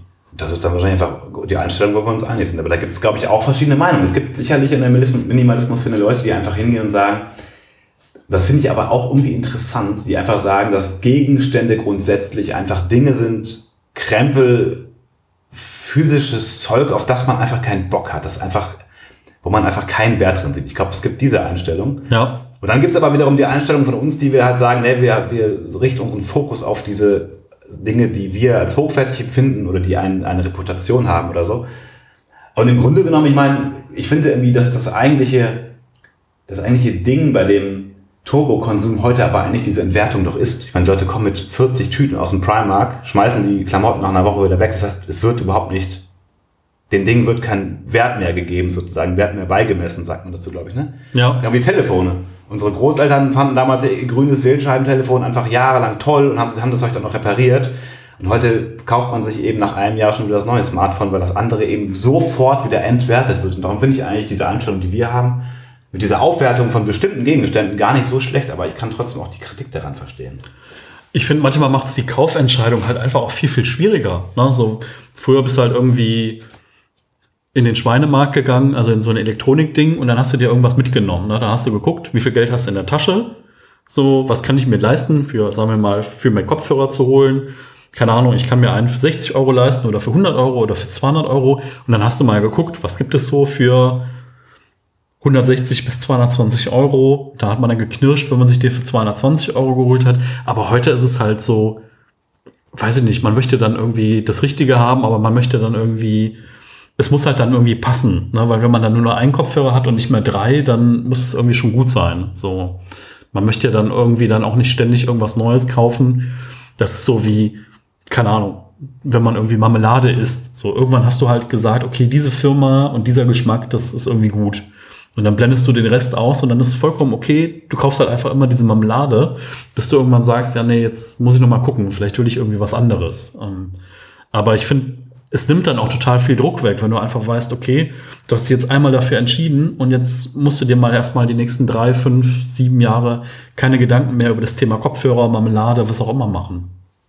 Ich habe irgendwann mich mit jemandem unterhalten, die war zehn Jahre jünger. Da sage ich, ja, weißt du noch früher, so diese Parkuhren, wo du so Geld reingeworfen hast, hast rumgedreht und dann ist so ein Pfeil nach oben gegangen. Ich kenne ihn doch, mein Onkel hat damals ja. so ein Ding, das hatte er damals vor der Tür in Hagen und dann hat er sich das Ding abgeflext irgendwann, weil er so genervt hat und seitdem steht mit dem im Wohnzimmer. Aber ich kenne halt mittlerweile Leute, die kennen sowas nicht mehr, ne? Auch so Leute, die irgendwie keine D-Mark mehr in der Hand gehabt haben, ne? Ja, klar. Dann merkst du halt irgendwie, dass du alt wirst. Ja, ja. Normal. Dabei fühlt man sich, ich finde irgendwie, man fühlt sich nie alt, ne? Du bist irgendwie so. Ne, ich habe äh, in meinem Studium auch diese ganzen Professoren, die ja wie aus dem Kunstbereich kommen, die waren ja auch schon alle, weiß nicht, 50, 60 und die waren auch nicht anders als die 19, 20-jährigen Studenten. Irgendwie passiert nicht mehr viel. Nehmen wir eigentlich schon auf? Weiß ich nicht, ja, ja können wir. Ja, komm. Ja. Das läuft schon? Ja, läuft schon. Läuft. Kein Intro? Ja, schnipseln wir noch irgendwie ein bisschen Musik davor. das, das ist ja das Gute, wenn du nur Audio machst, ne? da kannst du ja irgendwie, da musst du ja nicht noch Bild und was weiß ich was machen. Wo hören das die Leute eigentlich immer? Was, was, was glaubst du? Ich frage mich das mal. Wo hört man beim Joggen? Beim zu Hause, am Rechner, im Bett? Also ganz viele, boah, das ist so klischeehaft, wenn ich jetzt sage, ganz viele Frauen hören das irgendwie beim Putzen. Also ja, ich habe total viele, oder wir haben jetzt mit dem, äh, Jo, mit dem ich sag mal so, ist natürlich. Äh, Ja, sicher, ne? ja, normal, ne? Putzen. Äh, das machen ja viele irgendwie. Und da, viele hören das auch zum Einschlafen. So, die hören dann auch irgendwie vorm Einschlafen eine Folge Podcast und dann geht es danach aus. Und da hat mir mal eine gesagt, ja, du darfst das Intro am Ende, darfst du nicht, das Outro darfst du nicht so laut machen, weil dann nick ich halt so weg mit dem Gespräch und dann kommt am Ende noch mal so das Outro und dann werde ich wieder wach. Das ist total scheiße. Lass das doch mal weg. geil. Deswegen, also ich glaube, es gibt ja auch so diese Podcasts, wo nur jemand erzählt und dann pennst du dabei ein. Ähm, das ist bestimmt auch eine Marktlücke, irgendwie so. So furchtbar langweilige Podcasts. Ja, es gibt äh, von hier Christoph Maria Herbst, hier Stromberg, äh, liest die Straßenverkehrsordnung. Was? Gibt's als Hörbuch, ja. Total gut. Ich habe mal so einen Auszug auf YouTube, kann man glaube ich hören, äh, wo das so ein bisschen angeteasert wird und ist halt einfach nur, weil man diese Stimme halt so kennt, ist es auf einmal total interessant, aber er liest halt einfach so einen total langweiligen Text vor. Das wäre vielleicht ein Projekt, einfach mal so Gesetzestexte vorlesen. Ja, ich, ich wollte ja noch eine Gesangskarriere starten. Darf ich jetzt mal meinen Gesang zur Kostprobe geben? Ja, also ne, nicht abschalten, es geht danach noch weiter. So. Minimalisten sagen, sie wollen nichts mehr haben. Das wirst du da anfangen, habe ich gedacht, oder? Was hältst du davon? Das äh, hatte schon sehr viel Schönes. Ich denke auch. Ja, also ist ausbaufähig, ne? Also vielleicht, aber man, ne, ist jetzt so, dass die Lieder jetzt bei Spotify und so, die legen ja alle das Augenmerk auf die ersten 20, 30 Sekunden, weil die Leute danach halt wegskippen. Ist das wirklich so? Ja, das ist so. Also Musik hat sich jetzt verändert, gibt so Studien drüber, dass irgendwie äh, das Feuerwerk in den ersten 30 Sekunden anfängt äh, und man nicht mehr so dieses Intro hat mit äh, baut sich langsam auf, sondern das Feuerwerk äh, beginnt schon am Anfang, damit die Leute dabei bleiben. Hast, ja, das Thema hat man noch gar nicht. Hast du eigentlich, was hältst du eigentlich von Spotify, Netflix und diesen, diesen Streaming-Diensten, die ja minimalistisch sind und dann aber doch irgendwie auch nicht? Hast du Spotify? Ja, also ich habe Spotify, ich habe Netflix. Ähm, ich muss sagen, ein paar Sachen finde ich so ein bisschen evil, also das, was die so mit Podcasts machen, dass die dann einfach so, also jeder kann irgendwie so einen Podcast melden und dann schnappt sich Spotify einfach den Stream davon und wirft den einfach in seine App rein, ohne den Betreiber zu fragen, ob er das auch möchte. Aber ist das wirklich minimal? Also ich stelle mir mittlerweile die Frage, inwiefern das denn noch, also ist das, ist das minimalistisch? Ich habe auch neulich mir mal überlegt, dass, ich habe jetzt die Rechnung nicht mehr, aber guck mal, das Video von Rezo, ne? Wo es primär um, den Thema, um das Thema Umweltschutz und Klima und so ging, ne? Wie lange war das? 40 Minuten, glaube ich.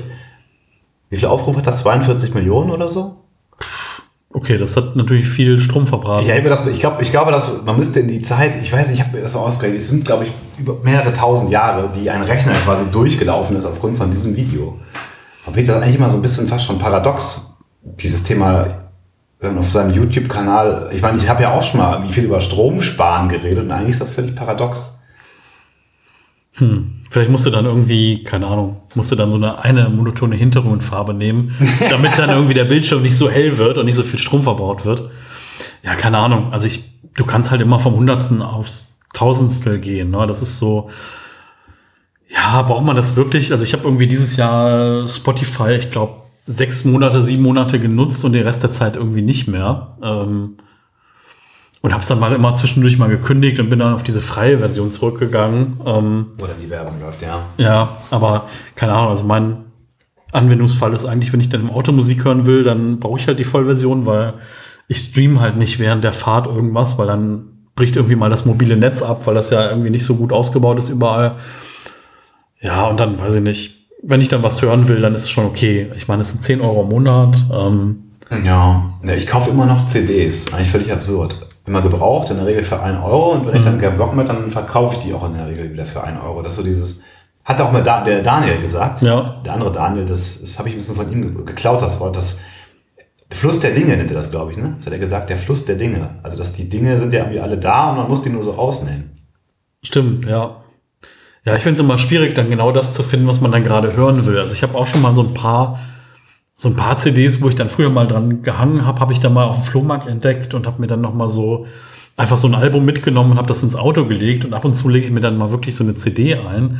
Das ist ja total lustig, auch so dieses haptische Feeling, einfach noch mal so eine CD aus einer Hülle nehmen, die da irgendwie reinstecken und dann hast du so dieses eine Album. Also ich finde halt, so ein Album ist ja auch immer ein Konzept, ne? dass du das so ziemlich genau in der Reihenfolge dann auch hörst und da nicht immer hin und her zwischen den Liedern wechselst. Ähm, ja, ich finde also auch die Art, wie man Musik hört oder so, hat sich halt auch verändert durch die neuen, durch die neuen Möglichkeiten. Stimmt. Welche CD, wenn du nur noch eine CD haben dürftest, welche wäre das? Boah, Boah gute Frage. Schwierig? Ja, voll schwierig. Ähm ich wüsste, glaube ich, schon. Ich würde, glaube ich, nehme The Streets mhm. Original Pirate Material. Okay. Ne, findest du nicht gut? Ich habe das anfangs, mochte ich das gar nicht. Ich weiß noch, ich habe damals irgendwie an der Kunsthochschule im ersten Semester saß ich im Café, hatte so eine Specs oder eine Intro in der Hand, so eine Musikzeitschrift und dann wurde dieses Album so abgefeiert irgendwie. Man hat das gelesen und dachte mir so, oh, ich bin jetzt hier Kunststudent, ich muss ein bisschen cool sein. Einfach mal so eine hippe CD kaufen, habe ich die gekauft und fand die ganz fürchterlich erstmal. Und habe mich dann aber so krass da reingehört, irgendwie in dieses, in dieses Album Original Pirate Material. Ich finde das super. Und das ist irgendwie fast schon minimalistisch, weil der Typ, wie heißt der nochmal, Mike, Mike, äh, es ist jedenfalls ein so ein Typ aus mhm. England, aus dem Vorort, der hatte dieses gesamte Album, glaube ich, in seinem Schlafzimmer auf dem Laptop aufgenommen. Und da wird er ständig von Outcast, von solchen US-Rappern eingeladen. Er so, nö, ich bleib hier in London, ich will weiterhin meine CDs hier, meine Alben auf dem Laptop im Schlafzimmer aufnehmen. Und hat auch seine Kumpels immer einrappen lassen.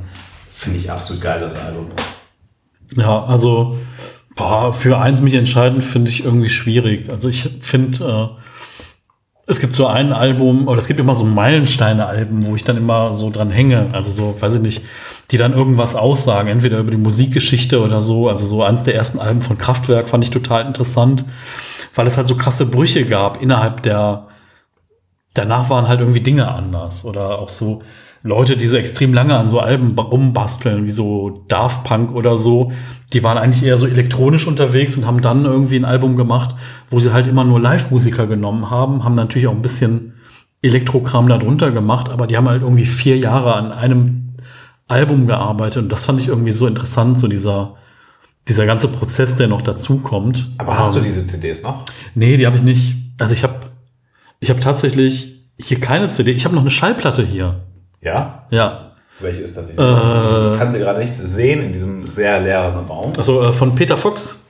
Ach was, okay. Ja, das Album, weil ich damals das ganz cool fand. Also Seed habe ich immer so, es gab so zwei, drei Lieder, die ich gut fand. Also ich fand jetzt Seed komplett, ich wäre nie auf ein Konzert gegangen oder konnte mir da auch kein Album komplett anhören, aber ich fand so ein paar Lieder ganz gut.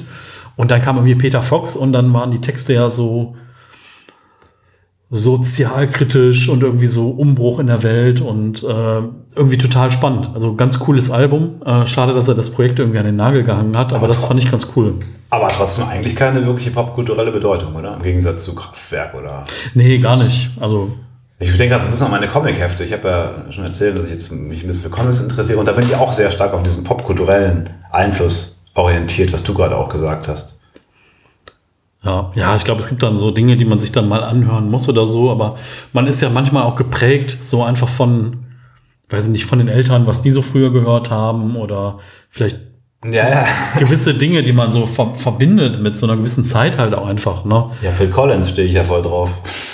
Wegen meinen Eltern wahrscheinlich. Ja, ist es halt, ist halt ein großartiger Musiker ge gewesen, kann man ja nicht, also er lebt ja noch, ne? Und er geht ja, glaube ich, auch noch einmal auf Tour jetzt oder so. Aber ähm, ja, also was die zu der Zeit gemacht haben, auch mit Genesis so, das war schon, das war schon ziemlich, ziemlich markant und ziemlich gut. Ne? Und es ist halt irgendwie auch so ziemlich zeitlos. Also auch, Aber umso interessanter, dass du keine CDs mehr besitzt. ja, also noch die drei im Auto, ne? Aber Okay. Ähm, der Rest ist dann so, aber ich habe halt irgendwie 40, 50 selbst angelegte Listen bei Spotify. Also ich habe nicht nur reine Alben dann abonniert und nicht nur irgendwelchen vorgefertigten Listen folge ich, sondern ich habe mir dann selber so ein paar Listen zusammengestellt für verschiedene Genres, für verschiedene Jahrzehnte. Ähm, die wechseln dann auch immer mal durch oder ich habe eine Playlist nur fürs Auto oder zwei. Und warum, warum willst du die CDs dazu nicht haben? Ich habe gar kein, also bis auf, bis auf das Autoradio habe ich gar kein CD-Abspielgerät mehr. Also so, Ah, okay. Ja, irgendwann ist das alles so, Die Verknüpfung der Dinge. ja, ja, genau. So Dinge erzeugen Dinge ist ja auch so ein interessantes Ding. Ne? Du kaufst dir einen Fernseher und dann Ja. hängt auf einmal noch mal so eine Box dran oder so irgendwas, womit man Netflix gucken kann oder, Oder der äh, Fernsehschrank, genau oder die Kabel, Mehrfachstecker. ja, die Konsole oder was der Teufel, was man noch alles da dran stecken kann, der DVD-Player, äh, Blu-ray-Player, was auch immer. Ähm, genau wie mit so einem Smartphone, ne? Dann reicht ein Ladekabel nicht, weil dann brauchst du noch eins fürs Auto und eins fürs Büro und da muss ja noch eine Hülle drum und dann noch so ein Glas vorne drauf und was der Teufel was. Und Ja, aber zum Smartphone wirst du ja heute gezwungen. Da habe ich mich ja neulich auch mal irgendwie fürchterlich aufgeregt. Der hat ja jetzt, glaube ich, mal knapp ein Jahr lang ein Tastenhandy wieder. okay. Auch aus einer Überzeugung heraus. Äh, hammergeil. Akkulaufzeit in eine Woche oder zwei oder drei Wochen, so in der Art irgendwie. Und erst das, auch das SMS-Schreiben war wieder, also das war wieder, man, man hat eben dieses A, A, A, B, B, B, B, C wieder, man war wieder voll drin. Also es war jetzt keine große Umstellung. Viel einfacher, als ich dachte. Und jetzt ist es aber im Online-Banking so, dass das Ganze irgendwie mittlerweile, also zumindest bei vielen Banken, bei meiner Bank ist es so, dass da jetzt so eine, dass man so eine App braucht. Also du kannst jetzt kein Online-Banking mehr ohne Smartphone machen, weil du immer über so eine App so eine komische TAN-Nummer kriegst. Die haben wohl dieses komische SMS-TAN-Verfahren eingestellt. Und das ist jetzt der Hauptgrund, warum ich wieder auf dem Smartphone bin. Das Ah. ärgert mich ein bisschen. Ja, ich habe dieses optische Verfahren, wo du dann so ein Chip-Lesegerät hast, steckst dann die Karte rein und dann hältst du das auf so ein Feld auf der Website. Und Ja, das gibt's auch, da hatte ich irgendwie keinen Bock drauf. Ja, das wäre Ja. natürlich eine Alternative gewesen. Also das hast du, okay. Ja, also ich habe das seit ein paar Jahren schon irgendwie. Aber klar, ich habe auch so eine Banking-App auf dem Smartphone, wo man dann mal checken kann, ob nicht irgendjemand Geld abbucht, der es nicht tun sollte oder so. Ja. Ja, mein Smartphone habe ich mir schön Gebrauch gekauft. Das ist einfach Preissturz so radikal bei Technik. Ja, also wichtig. ein Arbeitskollege von mir hat sich voll gefreut, wie ich mein altes Telefon dann verkauft habe, weil, ach, keine Ahnung, bei sowas, da denke ich dann auch immer, okay, ich will noch einen gewissen Preis dafür haben, aber ich gucke halt immer, was gibt's so auf Ebay und dann ziehe ich noch ein bisschen was ab und dann äh, freut sich irgendein Kollege oder so, der es dann auch weiter benutzt. Ähm, ich habe mir ein Smartphone, habe ich mir tatsächlich noch keins Gebrauch gekauft. Ich habe damit, also ich meine, ich habe auch so ein bisschen die Theorie mittlerweile, muss ich auch mal ein Video zu machen, dass die Menschen grundsätzlich lieber Sachen haben, die, die sie selber auspacken müssen.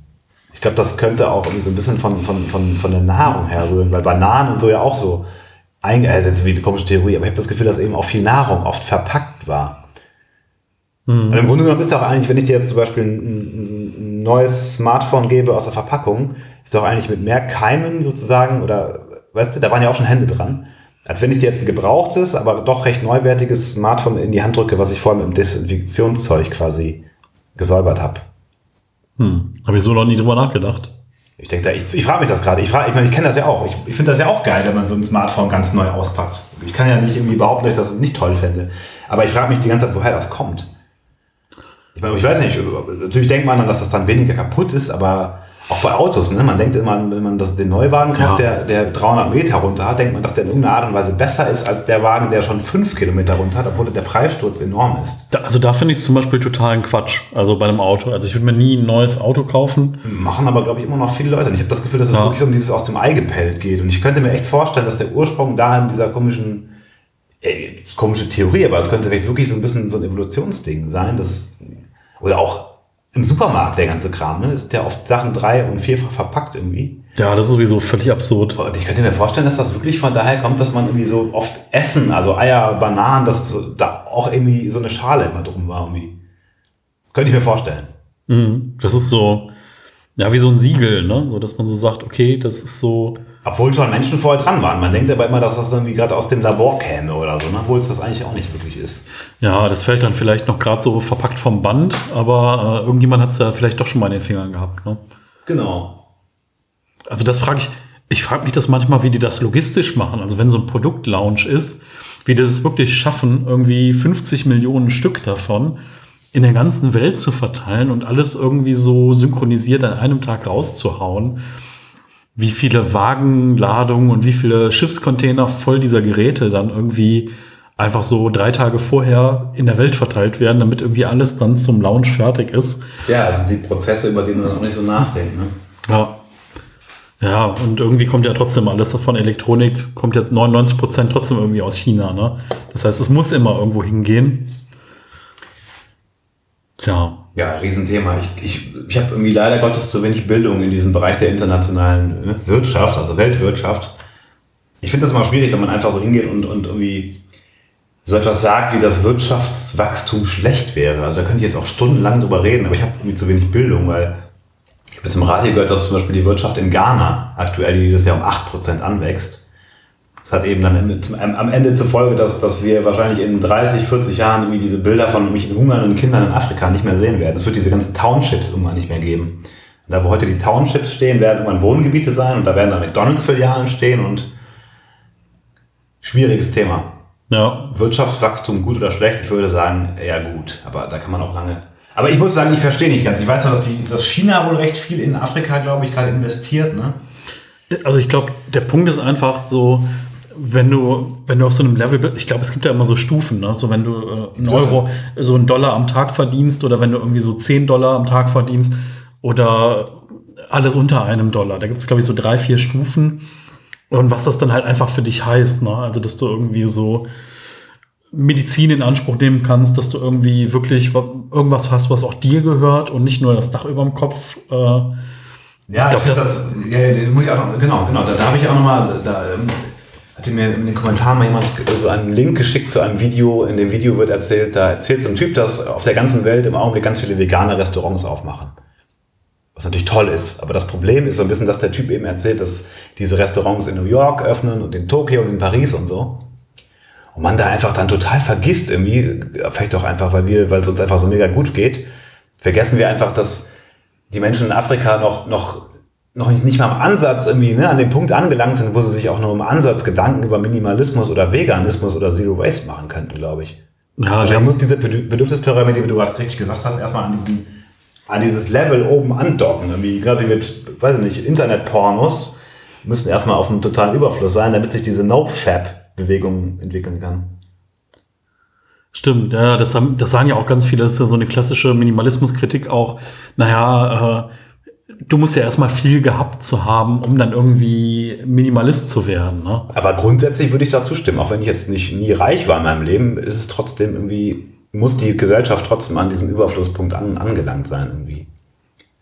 Ja, ja, das stimmt. Also ist auf jeden Fall interessant. Ne? Also es ist so, wenn man auch mit Leuten spricht, die zum Beispiel nie da viel hatten oder die gerade in einer, ja, irgendwie, die halt immer schon total haushalten mussten. Und wenn die dann irgendwie jemanden sehen, der sagt, oh, ich bin jetzt Minimalist und äh, na, ich sage ja von mir auch, dass ich Minimalist bin und trotzdem fahre ich ein Auto und trotzdem habe ich irgendwie das Apfel-Smartphone und habe irgendwie so Dinge, wo andere Leute mich vielleicht dann für beneiden oder dann denken, oh, das ist alles Luxus. Ähm, das ist halt auch immer, von wo kommst du und ja. äh, was hast du so vorher gehabt? Ne? Ja, da muss ich an diese Theaterproduktion denken. Da hatte ich ja gerade schon mal erwähnt, ne, dass ich mal bei so einer einigen Theaterproduktion mitgewirkt habe. Und da gab es zuletzt eine Produktion mit ganz vielen Jugendlichen in Essen. Und zwar hatte der Theaterregisseur da Jugendliche aus dem Essener Norden gecastet. Mhm. Norden ist relativ krasses Problembezirk, also recht viel Armut. Und einige Kids aus dem Süden. Und Süden ist halt einfach total gehoben, alles mhm. Gymnasiasten und so. Und das war total krass, wie so die Lebensträume und auch die Ideale unterschiedlich waren, weil die Leute, die ganzen Kids aus dem Süden, die, die aus dieser Wohlstandsgesellschaft kamen, die haben sich in der Tat sehr stark für, für Veganismus und Nachhaltigkeit und Klimaschutz interessiert.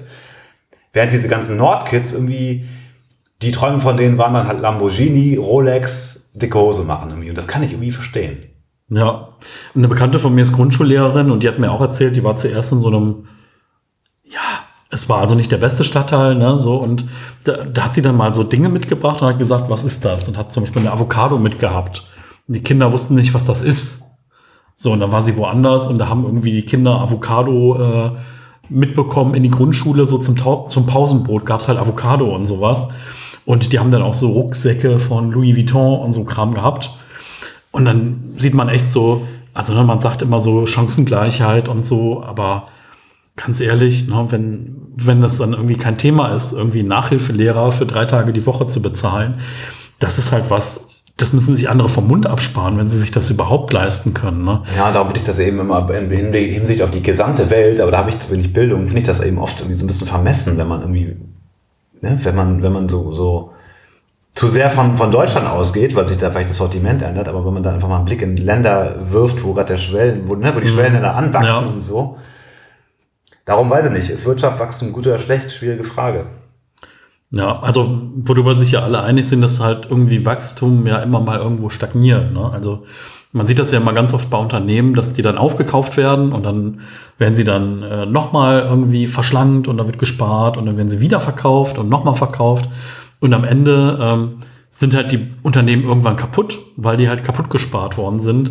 Aber es haben halt irgendwie zehn Firmen vorher ihren Profit beim Verkauf gemacht. Also es geht gar nicht mehr um die Güter, die die eigentlich herstellen und um die Leute, die da arbeiten, sondern es geht einfach nur um so eine so einen kurzfristigen Profit innerhalb von so ein bis vier Jahren. Und das finde ich so, das ist irgendwie so ein bisschen verwerflich. Ne? Also wenn, wenn halt alles nur noch so Aktien getrieben ist und es nur noch um den reinen Profit geht und gar nicht mehr so um die Produkte, die da sind. Auf der anderen Seite ist vielleicht ganz gut, wenn man die Chance hat, ne, sich über eine Aktie an einem Unternehmen zu beteiligen und da auch an dem Gewinn zu partizipieren, was sonst nicht möglich ist. Das Weil du bist ja dann quasi der Teilhaber. Ähm, auf der anderen Seite so, weiß ich nicht, müsste halt auch so ein, ja, so ein substanzielles Wachstum möglich sein, ne? dass man sagt irgendwie, wir wachsen jetzt, man sieht das ja bei Startups, ne? die wachsen dann und schießen in den Mond Und dann werden sie verkauft und im schlimmsten Fall wird das dann im Großkonzern eingemeindet und das Produkt wird nach drei Jahren platt gemacht. Äh, Das ist mir jetzt bei so einer To-Do-App passiert, Wunderlist. Die gab es Mhm. irgendwie, weiß ich nicht, vor sechs, sieben, acht Jahren gegründet. Irgendwie eine total schöne To-Do-App.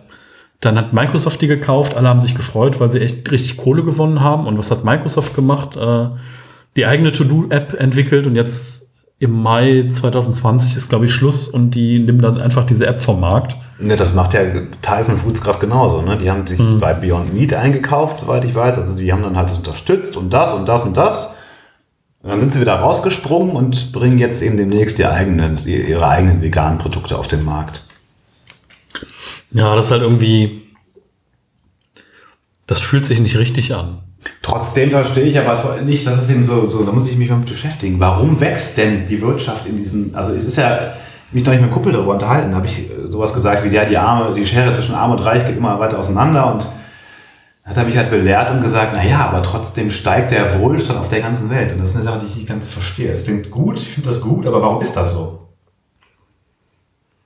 Ich denke immer, dass der eine den anderen ausbeuten muss, aber wieso wächst die Wirtschaft in, in Ghana? Damit meine ich auch, dass höhere, höhere Kredite vergeben werden, dass der landesinterne Aktienmarkt steigt, irgendwie die Indizes und so. Das, also woran liegt das? Also ich glaube, es ist so ein bisschen, liegt so ein bisschen an dem Thema, was wir eben auch hatten, dass halt gewisse Dinge, die wir so zu einem Standard oder Luxus zählen, dass die halt immer günstiger werden. Also so, was weiß ich, du kriegst für 500 Euro einen Fernseher, du kriegst äh, andere Dinge halt insgesamt günstiger. Und äh, das heißt also, die Schwelle zwischen dem, was wir so, was für uns so ein Mindeststandard ist, das ist halt günstiger geworden in den letzten x Jahren. Und das gilt wahrscheinlich dann auch für die ganze Welt. Inklus wahrscheinlich liegt es auch an der Industrialisierung dann. Ne? Das ist Ja, also klar, ne, es passiert total viel Ausbeutung und so. Und ich meine, da, da wollen wir nicht drüber reden, dass halt viele Leute echt unter Bedingungen äh, arbeiten. Ja, das ist völlig absurd, aber ähm, ja, ich glaube schon, also das insgesamt steigt es. Also insgesamt das, äh, das steigt, also auch die, ich glaube, es gab auch so eine Korrelation mit der Kindersterblichkeit. Also, dass man so sagt, die Kindersterblichkeit, wenn die irgendwie runtergeht, dann gibt es irgendwie besser, bessere Hygiene, dann gibt es mehr Ärzte, dann gibt es mehr Aufklärung. und sie geht runter, oder nehme ich an? Ja, sie geht runter. Auf ja. der ganzen Welt. ja, auf der ganzen Welt. Das ist doch toll. Also trotzdem verstehe ich, das würde ich aber mal gerne wissen. Vielleicht, vielleicht äh, man kann kommentieren, oder? Ja, ja, klar. Hier. Also wenn das irgendjemand weiß, ich würde das gerne mal verstehen. Warum wächst, warum wächst aktuell die Wirtschaft in Afrika? Und das ist nicht so, dass China da jetzt irgendwie, äh, natürlich, aber, ne, aber die Wirtschaft selbst wächst ebenfalls. Und das ist eine Sache, die ich total cool finde, aber nicht so hundertprozentig verstehe. Sollen wir noch ein bisschen über YouTube reden? Ja. Ja. Ja, ich bin ja der Meinung, dass du einen YouTube-Kanal starten solltest, Michael. Ja, ich habe ja schon so einen Kanal. Also da sind irgendwelche Interviews drauf aus dem Fernsehen noch und äh, von früher, aber keine Ahnung, ich habe das mal versucht. Ne? Ich habe mich mal irgendwie so vor so eine Kamera gesetzt, also vor Smartphone, habe irgendwas aufgenommen und habe mir da irgendwas zurechtgestammelt und habe irgendwie gemerkt, das ist was ganz anderes, wenn du vor so einer Kamera sitzt und da reinguckst. Also ich mache jetzt schon länger Podcasts, aber so vor so einer Kamera sitzen und da können dich alle Leute angucken und dann bewerten sie dich auch und schreiben irgendwas mit, oh, du hast aber müde Augen und äh, hast nicht ausgeschlafen und so. Ähm, wie ist denn das? Also kommt da auch viel Hate über die Videos als solches oder über dich als Person oder geht es denen eigentlich immer um die Sache oder um das, was du dann erzählst in den Kommentaren? Ich habe auf meinem, meinem Kanal recht wenig Hate. Ich muss allerdings sagen, ich habe, als ich mit YouTube angefangen habe, habe ich ähm, eine Zeit lang, ich habe gar keine Kommentare beantwortet, weil ich total Schiss davor hatte. Ich hatte Angst, dass ich mich in Diskussionen verwickle, dass es da Hate gibt, aber ich habe mittlerweile so einen Punkt erreicht, an dem ich irgendwie solche Trollkommentare, davon gibt es ganz selten mal einen, da finde ich das lustig. Also wenn mir irgendjemand einen Trollkommentar schreibt und mir hat, ich hätte zum Beispiel in einem Video sowas gesagt, dass ich irgendwie immer die Worte Astronomie und Astrologie miteinander verwechsel. Dann hat jemand in den Kommentaren geschrieben, äh, wenn man die beiden Worte miteinander verwechselt, der kann nur, dass es irgendwie fürs Abitur nicht gelangt hat. Und das war meine Antwort auf so einen Kommentar irgendwie, äh, ja, das ist an meiner, ich würde sagen, das ist jetzt Platz zwei von allen Trollkommentaren. Nicht schlecht. Also ich finde Trollkommentare irgendwie ähm, lustig und was man aber auch wieder feststellt, und das habe ich auch schon bei anderen YouTube-Experten-Videos gehört, dass die Leute meistens gar nicht mehr reagieren. Also, weil es gibt ja viele Leute, die sich denken, oh, ich, ich hatte mal eine ganz junge Zuschauerin, die wollte auch YouTube machen, hat aber total Schiss davor gehabt, dass sie gehatet wird. Meine Erfahrung ist eigentlich, dass wenn ein Troll, ein Troll kommentiert und man das irgendwie lustig findet, irgendwie, äh, dass dann eigentlich nichts mehr passiert. In der Regel reagieren die gar nicht mehr. Ich glaube, die Trolle reagieren erst dann, wenn man eben sich total aufregt, wie jetzt zum Beispiel ein Drachenlord oder so. Das ist ja so ein ganz bekannter YouTuber, der immer völlig ja. ausflippt. Ähm, insofern, nö, ich habe, glaube ich, ziemlich positive Kommentare. Und es geht in der Regel schon, schon um die Sache an sich irgendwie. Ja. Also ich finde halt irgendwie vom Aufwand ist es einfach viel, viel mehr. Ne? Du musst es dann irgendwie schneiden und zusammenschnipseln und so. Und ich es ist ein enormer Aufwand, ja. Ich habe vor allem auch damals sehr, sehr viel Geld für die Musik ausgegeben. Ich habe mir mal ausgerechnet, ich habe für meine ersten 30 YouTube-Videos komme ich auf rund fast 3000 Euro Ausgaben. Weil ich damals für jedes einzelne Video habe ich 50 Euro für die Musik ausgegeben. Ich hatte mal eine Roomtour gemacht mit einem ganz schönen Song drunter und haben ganz viele gefragt, wo gibt's denn das Lied bei Spotify? Dann habe ich immer wieder geschrieben, naja, das gibt's nicht bei Spotify, das gibt's halt nur bei premiumbeat.com. Das kostet 50 Dollar, wenn man das haben will. Und dann habe ich auch für diesen Minimalismus-Talk, von hast mhm. du gerade auch gesprochen, da hatte ich einen Kameramann engagiert, der auch knapp 500 Euro von mir dafür bekommen hat, als Gage, damit er einfach die Aufnahmen vor Ort machen kann, den Ton nimmt und so. Und insofern, ja, YouTube ist nicht nur zeitaufwendig, sondern kann auch ziemlich teuer werden. Weil ich mittlerweile die Musik über so eine Seite mit dem Namen Epidemic Sound immer ziehe. Da habe ich so ein Abo, es kostet, glaube ich, 12 Dollar im Monat und kann dann in so viel Musik runterladen, wie ich will. Und die kannst du dann einfach für die Videos dann nutzen? Die oder? kann ich für die Videos nutzen. Wenn ich dann das nicht diese 12 Euro nicht mehr bezahle, diese 12 Dollar, dann ähm, gehen die Werbeeinnahmen an Epidemic Sound direkt. Und das finde ich insofern okay, als dass das ja auch Künstler sind. Ich habe mhm. ja gerade ein bisschen was zum Thema Geldverteilung gesagt. Ich finde das nicht schlecht. Also ich zahle da meine, meine 12 Dollar oder früher auch meine 50 Dollar oder Euro pro Monat, äh, pro Video. Äh, du weißt schon. Auf jeden Fall geht das Geld am Ende ja dann an die Musiker. Und so finde ich das eigentlich in ganz in Ordnung. Aber Zeitaufwand ist auf jeden Fall enorm. Also kann man sich ja selbst aussuchen. Man kann natürlich so ein bisschen tanzverbotmäßig einfach irgendwie äh, schnell was reinlabern. Man kann das Ganze natürlich aber auch ein bisschen anders gestalten. Und ich habe mittlerweile einen Punkt erreicht, wo ich das schon auch so ein bisschen rotziger mache mittlerweile. Ein bisschen mehr ein Smartphone, ein bisschen spontaner, ein bisschen weniger geskriptet. Ja, aber grundsätzlich macht das mega Spaß, finde ich. Und beim Skripten geht es eigentlich darum, dass du vorher einfach eine Planung machst. Ne? Was willst du filmen, was willst du zeigen und dass du auch irgendwie ein spezielles Thema oder eine spezielle Message dann für ein Video hast oder ähm, ist einfach so wie so eine Blogplanung oder wie jetzt bei einem Podcast, wo man sagt, okay, ich interviewe jetzt Person XY und möchte darauf eingehen und hier drauf eingehen. Ähm, ich ich skripte mittlerweile eigentlich gar nicht. Ich habe das früher ein bisschen, ich habe teilweise früher sogar ich ganze Sätze aufgeschrieben natürlich nicht auswendig gelernt, aber grob so aufgesagt. Und mittlerweile mache ich das so, dass ich dann mit dem Auto durch die Gegend fahre, dann fällt mir plötzlich irgendwie ein Thema ein, wie, weiß ich nicht, Minimalismus und Bücher oder so. Dann setze ich mich meistens vor das Smartphone, quatsch dann da zehn Minuten lang rein. Dann habe ich eben quasi eine Spur, eine Bildspur im Schnittprogramm hinterher, gucke mir das dann genau an, schneide dann halt ein paar Öls raus oder so. Und dann gucke ich manchmal noch so ein bisschen, ob ich das sogenannte B-Roll-Material machen kann, also quasi nochmal so, so andere Bilder. Und wenn ich dann meinetwegen in dem Video dann von Astrid Lindgren erzähle, dann weiß ich so, oh, guck mal hier, jetzt könntest du nochmal eine Aufnahme von dem Astrid Lindgren Buch machen und so eben. Das heißt, ich habe dann immer das Video fertig geschnitten und habe dann oft noch einen Zettel neben mir liegen, wo ich dann so acht, neun bis zehn Einstellungen nochmal notiere, die ich dann hinterher mache und dann eben reinschneide. Und dann kommt die Musik drunter und ab dafür. Aber es ist in der Tat eine Menge Arbeit. Vor allem diese Rechenzeit am Computer, das dauert teilweise jetzt, jetzt aktuell habe ich ein Video in der Produktion, das müsste jetzt schon online sein, wenn der Podcast da ist. Das geht 90 Minuten. Da bin ich jetzt seit einer, einer Woche dran. Also da bin ich immer am Ausbessern und dann drehe ich da nochmal was nach und dann da hier nochmal und dann muss der Rechner wieder fünf Stunden lang durchrendern. Also das kann schon ganz schön ausarten. Puh, okay, Wahnsinn. Also das heißt eigentlich so, ja, das ist eigentlich was, was ich so ein bisschen, wo ich mich dann vorscheue, weil ich dann sage, äh, na, ich habe ja irgendwie auch meinen 40-Stunden-Job und dann hat man nur den Abend oder das Wochenende. Ähm, es ist fast ein Fulltime-Job. Also ich würde fast sagen, dass ich mehr an YouTube arbeite als an allen anderen Sachen. Ich arbeite viel im Büro meines Bruders im Augenblick. Äh, ich mache manchmal so Agenturaufträge noch, Filmsachen oder auch im Theater. Aber ich muss ehrlich sagen, die meiste Zeit geht wirklich für YouTube drauf. Und klar habe ich den Wunsch, dass die Einnahmen steigen. Also natürlich der totale Mega-Wunsch, dass man dann wieder von leben kann eines Tages.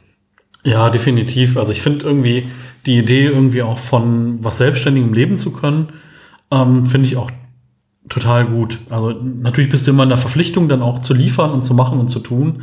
Aber du bist halt so ein bisschen dein eigener Chef, ne? Und du kannst irgendwie dann selber das entwickeln. Und ähm, eigentlich ist es ich finde es gut. Also ich sag mal, wenn ich jetzt irgendwas hätte, wo ich wüsste, da kommt so ein bisschen was rein, dann würde ich vielleicht also ein bisschen umschiften und würde ein paar Stunden reduzieren auf der Arbeit. Also vielleicht so einen Tag weniger und den Tag dann wieder mehr in dieses, in dieses Nebenprojekt irgendwie ähm, rein investieren.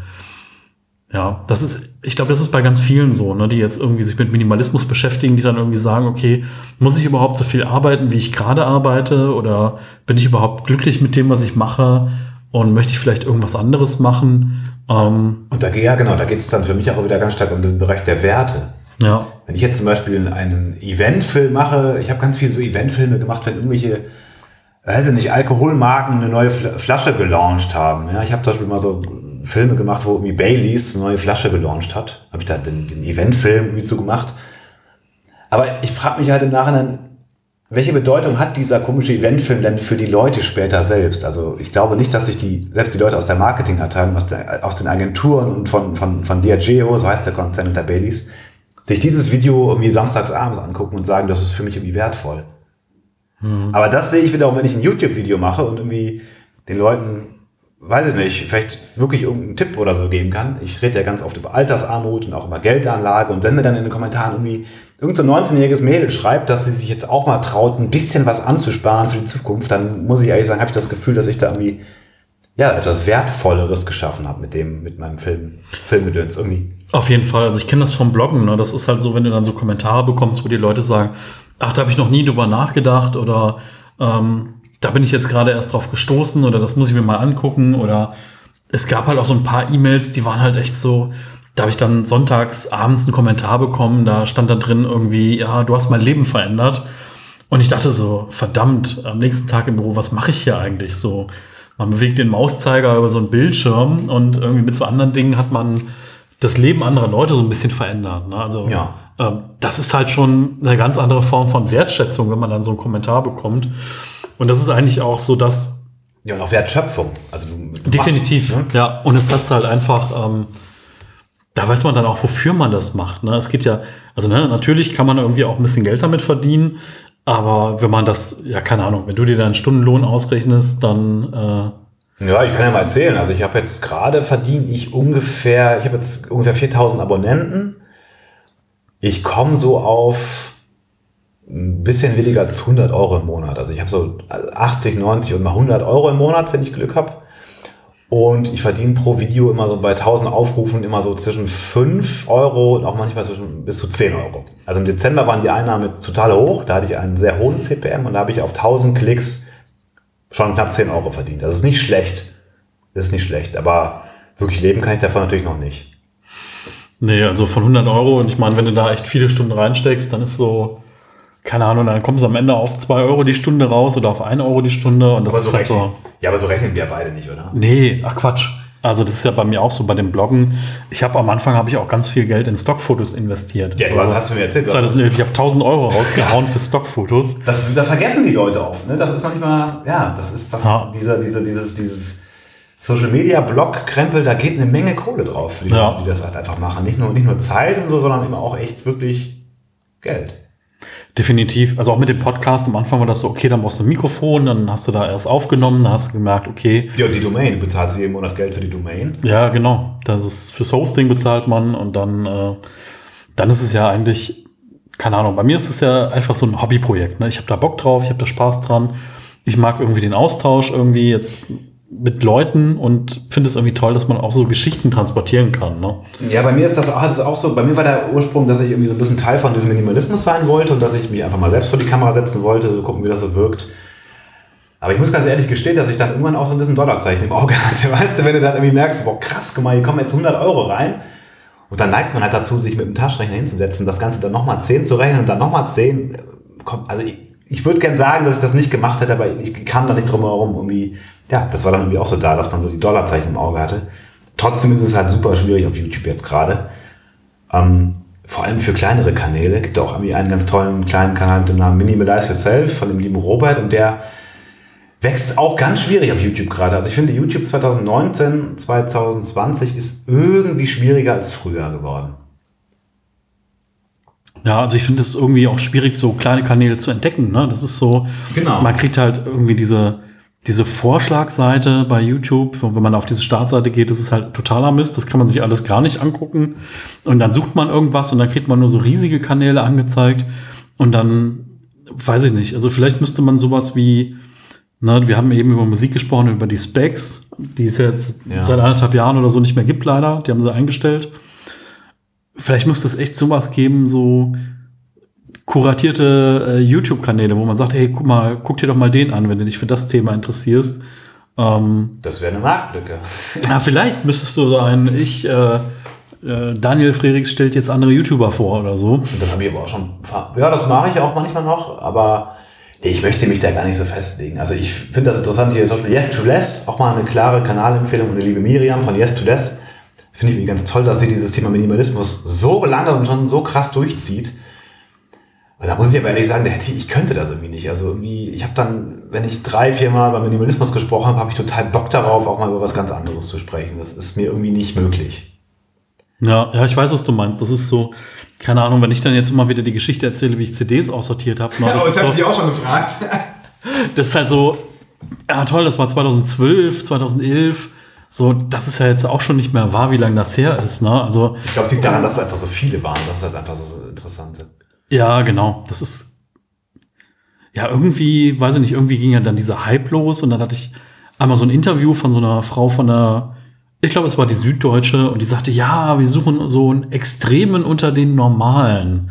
Und ja, ich habe es dann leider nicht in den Artikel geschafft. Ich war da aber ganz froh drüber, äh, weil ich das so absurd fand, ne? weil das halt echt schon so dieses, äh, wir müssen jetzt irgendwie extreme Leute zeigen und extreme Dinge. Ja gut, die Presse muss das aber auch immer versuchen, unter einen Dings zu kriegen. Ich, ich habe mich da auch manchmal darüber geärgert, dass, dass dann irgendwie in der Presse Minimalismus so und so dargestellt worden ist. Ja, Aber was willst du machen? Ich meine, Lina Jachmann hat ja dieses tolle Buch mit Einfach Leben geschrieben. Ich muss es nochmal erwähnen. Wo sie so viele Minimalisten zeigt und diese ganzen Facetten auch zeigt. Aber ich meine, ich kann das verstehen. Wenn ich jetzt ein Reporter wäre und müsste einen kurzen Artikel über Minimalismus schreiben, dann würde ich das, glaube ich, auch versuchen, unter einen Deckel zu kriegen alles. Und dann sieht das halt vielleicht auch einfach so aus. Dann wird da viel pauschalisiert. Wahrscheinlich. Ja, also das ist halt auch diese Reporter und diese ganzen Leute, die so Artikel schreiben, die haben auch gar keine Zeit. Ne, die wollen da eine krasse Story, wie jetzt, was Ja. du gerade gesagt hast, und wollen das unter einen Deckel kriegen. Ich kann es verstehen. Das ist ein bisschen wie bei Britpop mit der Musik früher. Man hat einfach gesagt, alles, was das, weil das alles wie Blur und Oasis klingen, grundverschieden, sind aber beide aus England, also that's Britpop. Ja, ja, total. Also das ist so, die einzigen, mit denen ich mal so tiefe Gespräche geführt habe, war eigentlich Radio. Also Radio war so richtig tief, äh, die Gespräche. Auch mal so in epischen Längen, so 40 Minuten Interviews und so richtig journalistische äh, Windungen, so mit richtig vielen tiefen Fragen. Und also das war echt so total toll. Nur haben es dann wahrscheinlich nur so gefühlt 15 Leute gehört, aber ja, muss ich mal gucken. Vielleicht äh, kann ich da auch noch mal was äh, online stellen, vielleicht von den Radiointerviews. Müsste ich vielleicht noch mal die Rechte abklopfen, ob das irgendwie möglich ist. Aber das, das waren echt auch so tolle Fragen, weil sonst so ist halt so, wie bist du da hingekommen, äh, wie machst du das, wie haben deine Eltern reagiert, wie hat dein Umfeld reagiert, äh, kannst dir vorstellen, immer so zu leben und ja, vielen Dank, auf Wiedersehen. Das war so das Standardinterview. Ich habe schon überlegt, ob ich so FAQs mal auf die Seite pack. So, jetzt Michael, was ist jetzt mit YouTube? Ja, ich glaube, ich fange mal an. Wirklich? Ja, ich glaube, ich fange einfach mal an. So, vielleicht erzähle ich mal ein bisschen was so über diverse Dinge und dann mal gucken, wo das hingeht. Also kann man ja mal schauen. Vielleicht muss ich dich dann ab und zu mal fragen, so was habe ich hier falsch gemacht oder wie könnte ich das besser machen Oh, ich kann oder halt was zur Kameratechnik sagen, aber ich glaube, der Experte für YouTube bin ich ja jetzt auch nicht. Also so richtig gewachsen ist mein Kanal jetzt das auch nicht mehr. Ich mache ja, also so, so dolle, weiß ich nicht, ob ich da so im Thema bin. ja, aber so, Technisch vielleicht kann ich das ganz gut, aber ja, ja, ich glaube, das ist das, wo die meisten Fragen dann am Anfang sind, ne? So mit ist aber einfach. Also man kann einfach auf dem Smartphone irgendwie, ich würde immer, ich würde immer so ein Ansteckmikro empfehlen. Kann man irgendwie die Marke sagen? Ja Ja, klar. Rode, Rode Smart Love Plus, Ja. 50 Euro. Das Ding ist irgendwie echt besser. Also ich habe noch eins für 300 Euro, so ein Sennheiser Video Mic Profi-Gerät. Ich muss ehrlich sagen, ich bin von diesem Rode Smart Love Plus total überzeugt. Das kannst du einfach so ins Handy stecken irgendwie, dann tust du das Handy auf ein Stativ, dann wird erzählt und dann ab dafür. Ja, Man muss ja kein B-Roll machen. Du musst ja jetzt nicht immer noch diese, was ich gerade erzählt habe, diese, diese, wenn du von, von, von, ne, von einem Buch erzählst, musst du ja jetzt nicht unbedingt dann noch Astrid Lindgren das Buch filmen. Es reicht ja auch in einer Einstellung. Oder gibt es Ja. eine Menge YouTube-Videos, die sind voll viral gegangen, ne? Pia Kraftfutter, die da ein, ein Video über ihre Kleidung erzählt, das ist ja dieser voll durch die Decke geschossen, was ich natürlich ganz toll finde, weil sie eine tolle YouTuberin ist. Aber das Video war jetzt auch nicht so, dass da tausend Gegenschüsse gemacht worden wären oder so. Ja, also ich glaube, vielleicht einfach mal anfangen. Das ist, glaube ich, auch, das ist genau wie wenn ich meine ersten zehn Artikel lese, die ich geschrieben habe. Heute lache ich darüber, ne? aber am Anfang war das für mich so die Welt. Und ich glaube, man hatte am Anfang einfach so eine steile Lernkurve, was die Technik und den ganzen Kram angeht. Ja, ich weiß nicht, bei mir ist das so, ich bin da mittlerweile mehr so a shit. Also ich bin da nicht mehr so genau wie früher. Anfangs habe ich das noch alles perfekt ausgeleuchtet. Dann habe ich mir noch, ich habe mir auch sogar Puder auf die Nase gehauen, damit das nicht so glänzt und habe dann irgendwie überlegt, irgendwie, wie ich das alles sage. Und heute, heute bin ich da echt so, keine Ahnung, knall ich mir einen Energy Drink rein, wie vor der Kamera. so ein bisschen Rock'n'Roll. Ähm, ja, ich, wahrscheinlich gibt es keine Regeln bei YouTube. Man muss allerdings ein bisschen aufpassen, was man sagt. Also ich glaube, man darf bestimmte. Ich habe mal ein Video gemacht, da ging es um, um Kriege. Mhm. Habe ich über, äh, darüber gesprochen, dass wir in einer sehr friedlichen Zeit leben, dass wir dafür dankbar sein sollen. Habe dann halt über den Ersten, den Zweiten Weltkrieg gesprochen und über noch ältere Kriege. Und da hat dann das System YouTube wirklich gesagt, das Video wird entmonetarisiert. Ist also nicht werbefreundlich. Einfach nur aufgrund dessen, dass das Wort Krieg gefallen ist. Das heißt, wenn du ein YouTube-Video drehst und darin Scheiße sagst oder irgendwie irgendwas Politisches, sowas mhm. wie, keine Ahnung. Trump ist doof oder so. Ja, oder, oder sowas genau. Oder, oder äh, genau, dann, dann wird das, kannst du davon ausgehen, wird das, wirst du von YouTube dafür ziemlich krass abgestraft. Das ist entmonetarisiert, keine Werbung mehr drauf und dann fällst du ziemlich weit zurück. Das ist so, das ist so absurd. Ja, ist absurd, aber ich finde es irgendwo auch wieder richtig, weil man natürlich auf die Art und Weise versucht, irgendwie politische Videos ähm, auch ein bisschen zu unterdrücken. Was ich, kann man jetzt diskutieren, aber ich meine, es gibt ja in der Tat eine Menge YouTube-Kanäle, die politisch in eine Richtung gehen. Schwierig. Ja, ja, auf jeden Fall. Ja, aber ist ja auch, ist ja auch in Ordnung. Also, dass man nicht für alles Geld bekommt, was man da online stellt, ist ja auch vollkommen in Ordnung. Ähm und ich bin froh, dass die großen YouTuber da irgendwie doch recht verantwortlich sind. Ich habe jetzt gerade mal, haben wir Rezo erwähnt, glaube ich, ne? Mhm ich fand das total toll, das Video, was er gemacht hat. Aber ich bin, ich bin froh, dass die großen YouTuber halt grundsätzlich irgendwie da nicht so politisch sind. Ich meine, stell dir mal vor, wenn irgendwie so ein Bibis Beauty Palace plötzlich anfangen würde, eine bestimmte Partei irgendwie zu bewerben, was dann los wäre. Also bin ich froh, eigentlich, dass ja. das nicht politisch ist und dass YouTube das sogar ein bisschen abstraft. Ja. ja, das ist echt. Äh ich meine, da geht einfach ein Typ mit blauen Haaren hin, haben so Rezo, der einfach das Wahlergebnis manipuliert. Es ist irgendwie, wann die jetzt Erzeit irgendwie, ne? Ethisch korrekt gemacht, wie ich finde, aber stell dir das mal andersrum vor irgendwie. Ja, die haben ja irgendwie alle gar nicht verstanden, was da passiert ist. Das fand ich so, das fand ich so total nett, wie dann versucht haben, irgendwie irgendwelche älteren Männer, die das Internet äh, als Randerscheinung ja, irgendwie kennengelernt haben, absoluter Wahnsinn. gar nicht verstanden haben, was da gerade so passiert ist. Die und dann einfach, einfach Sachen auf Twitter so spontan mal auf dem Klo dann gepostet haben, die natürlich auch dann ne? wieder viral gegangen sind, weil es so daneben war. Ja, das ist unglaublich. Also es wird immer noch echt massiv unterschätzt, finde ich. Darum finde ich YouTube irgendwie, also ich finde das schon cool, wenn man so im Internet irgendwie präsent ist. Natürlich gibt es da auch eine Menge Kritik manchmal so aus dem Umfeld, dass das irgendwie so eine Selbstdarstellung wäre, was natürlich irgendwo auch ein Stück weit ist, aber ich finde es trotzdem irgendwie lohnenswert. Ich habe das Gefühl, dass das dann noch weitergeht in diesem Bereich. YouTube, Twitch, Insta. Ja, ja, oder jetzt TikTok oder was es da noch alles gibt. Ne? Mhm. Es gibt ja dann immer wieder neue Plattformen, da denkt man so, ja, wer, was ist eigentlich TikTok? Und dann irgendwie so 500 Millionen User-Grenze geknackt. Und dann denkst du so, upsi, habe ich auch nicht kommen sehen. Ne? Und äh, von Leuten, die irgendwelche kurzen Videos gemacht haben, wo sie irgendwie, wo irgendwelche Mädels Haare durch die Luft werfen oder so oder irgendwelche Slow-Mo-Funktionen nutzen. Ja, ich finde das nicht gut. Also ich weiß nicht, ich mache auch Insta, nutze ich auch nicht so viel, nur so zum Spaß. Ich finde YouTube irgendwie ganz toll. Darum mhm. mache ich da selber was, aber das andere würde ich jetzt gar nicht so machen. Machst du TikTok? Nee, ich habe also ich habe mir mal die App angeguckt. Also ich gucke mir immer mal so so Dinge an, um um irgendwie den Anschluss nicht zu verpassen, um mal zu sehen, was passiert denn da eigentlich. Also ja. genau wie ich mir mal Snapchat runtergeladen habe, habe mir das angeguckt ja, das, und habe es dann wieder gelöscht, so weil ich brauch's nicht. Ne? So ich benutze das nicht. Ja, ich finde Instagram jetzt auch nicht so dolle, wenn ich ehrlich bin. Also ich habe auch immer so das Gefühl, dass weiß nicht, Snapchat fand ich nicht gut. Ist irgendwie, weiß ich nicht, fandest du das gut, Snapchat? Nee, also ich fand's von da. Ist ja auch untergegangen wieder, ne? Nee, ich glaube, das ist noch, also je nachdem, wie ja. alt man, wie alt du heute bist, ist es, glaube ich, noch so, ist Snapchat irgendwie hat auch so eine Relevanz wie WhatsApp für viele. Aber wird das in fünf Jahren so sein, dass irgendwie YouTube ganz klein ist und TikTok riesengroß? Ich glaube so, nee. das nicht irgendwie. Nee, das kann ich mir auch nicht vorstellen. Also ich finde halt irgendwie, nee, YouTube wird auf jeden Fall weiter da sein. Also mal gucken, vielleicht kommt ja auch mal irgendwie ein bisschen Bewegung rein. Ich finde es immer so schade, also dass irgendwie so irgendwelche Konkurrenten, keine Ahnung, da hat irgendwie Google Plus irgendwie. Stimmt. Ist dann irgendwie wieder gestorben und äh, ich sag mal, Microsoft macht ja auch keine mobilen Betriebssysteme mehr für so Smartphones. Also irgendwie ist es auch schade, dass die Konkurrenz so so wenig ist, ne? oder was, was alles zu Facebook mittlerweile gehört, dass den Instagram und WhatsApp gehört und ganz viel anderer Kram. Ähm, Monopole, ja. Ja, das ist so. Natürlich lassen die sich immer was Neues einfallen und äh, erweitern irgendwie die Dinge bis zum geht nicht mehr. Also, dass jetzt zum Beispiel beim Facebook Messenger Werbung angezeigt wird, so, da hast du so drei Chats und zwischen den drei Chats wird nur mal Werbung, Werbung angezeigt. Das finde ich einfach zum Kotzen. Das ist halt einfach so, nee, ich möchte, wenn ich irgendwie so einen Messenger nutze, möchte ich den als Messenger nutzen und nicht als Werbeplattform. Ne? Dann denke ich so, boah, gib mir doch die Möglichkeit, da irgendwie ein bisschen Geld reinzuwerfen und dann keine Werbung mehr zu sehen irgendwo. Wirklich? Fände ich okay. Echt? Also, ja, also ich, keine Ahnung, also ich habe ab und zu auch mal so Handyspiele gespielt, so. Und da fand ich total gut, dass man sagt, irgendwie, da ist ein Entwickler, der hat irgendwie da Lebenszeit reingesteckt und der hat was Nettes gemacht und Weil dann zahle ich lieber so fünf oder zehn Euro. Jetzt muss ich mal kurz auf Michaels Handy gucken. Warte mal. Mein Gott, Michael, warte. du hast ja das Jamba Spar-Abo, Michael. Echt? Ja, ich habe die Samba-Brüder reich gemacht. I'm blue, da da da. Crazy Frog?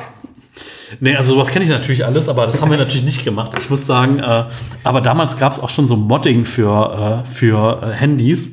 Ja, ich war geil. damals in Bonn beim Handy-Doc und habe mir mein Nokia 6110, habe ich mir blaue LEDs reinlöten lassen vom damals, vom Golf. Der Golf war der erste, der, also der dann so als Hintergrundbeleuchtung für den Tachometer so blaue LEDs hatten. Und das war damals so unglaublich. Du hast aber auch früher Boxen in deinem tiefer gelegten Auto.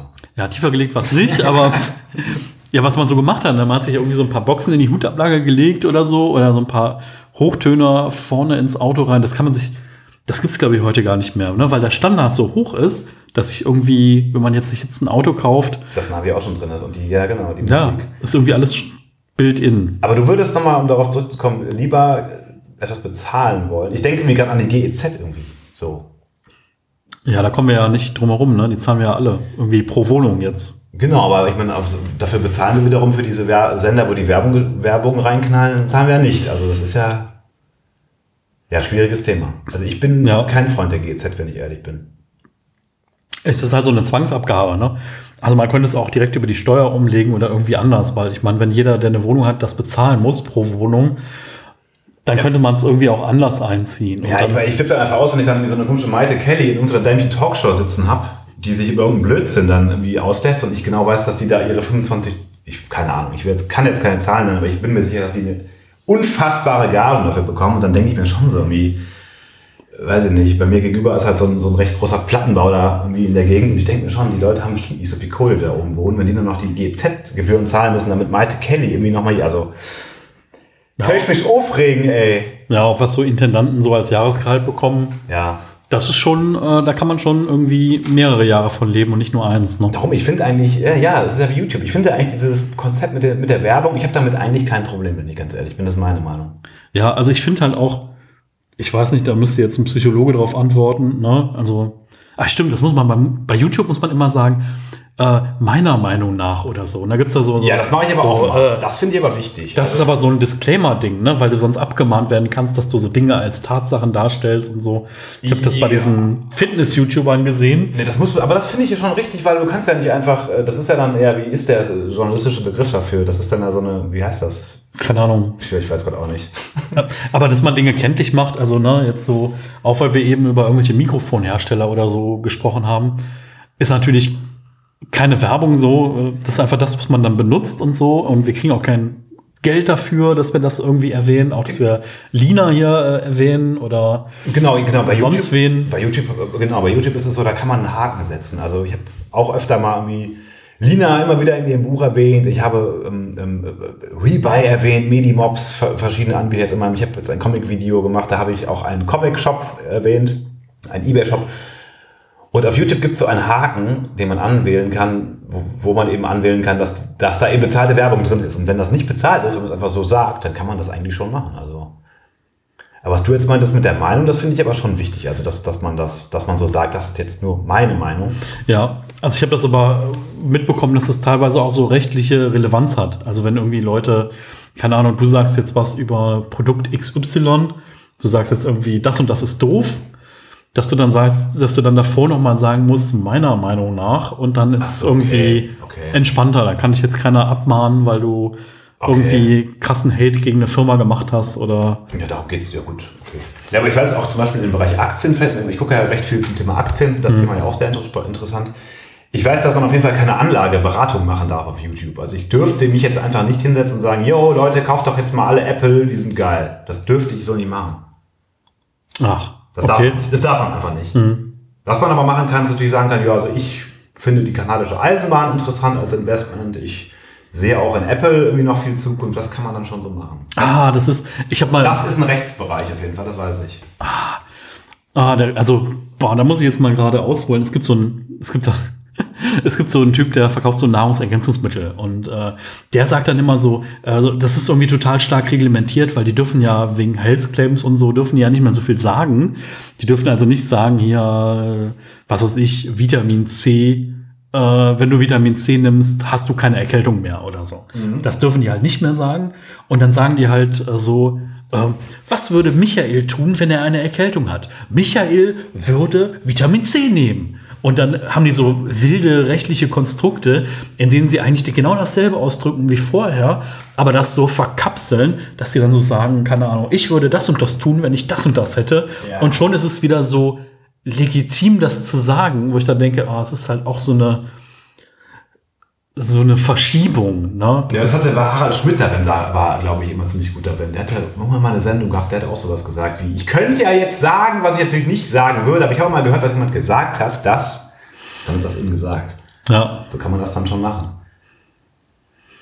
Ja, also spannendes Feld. Also vielleicht muss man da irgendwie aufpassen, dass man so ein paar Fallstricke nicht reinfällt, aber ja, keine Ahnung. Vielleicht mache ich, fange ich einfach mal an. Mit YouTube. Ja. Finde ich sehr gut. Aber da würde ich vorher, glaube ich, äh, gucken, dass dein Handy aus ist, damit nicht plötzlich dein Jamba-Sparabo angeht. Am di ba da du.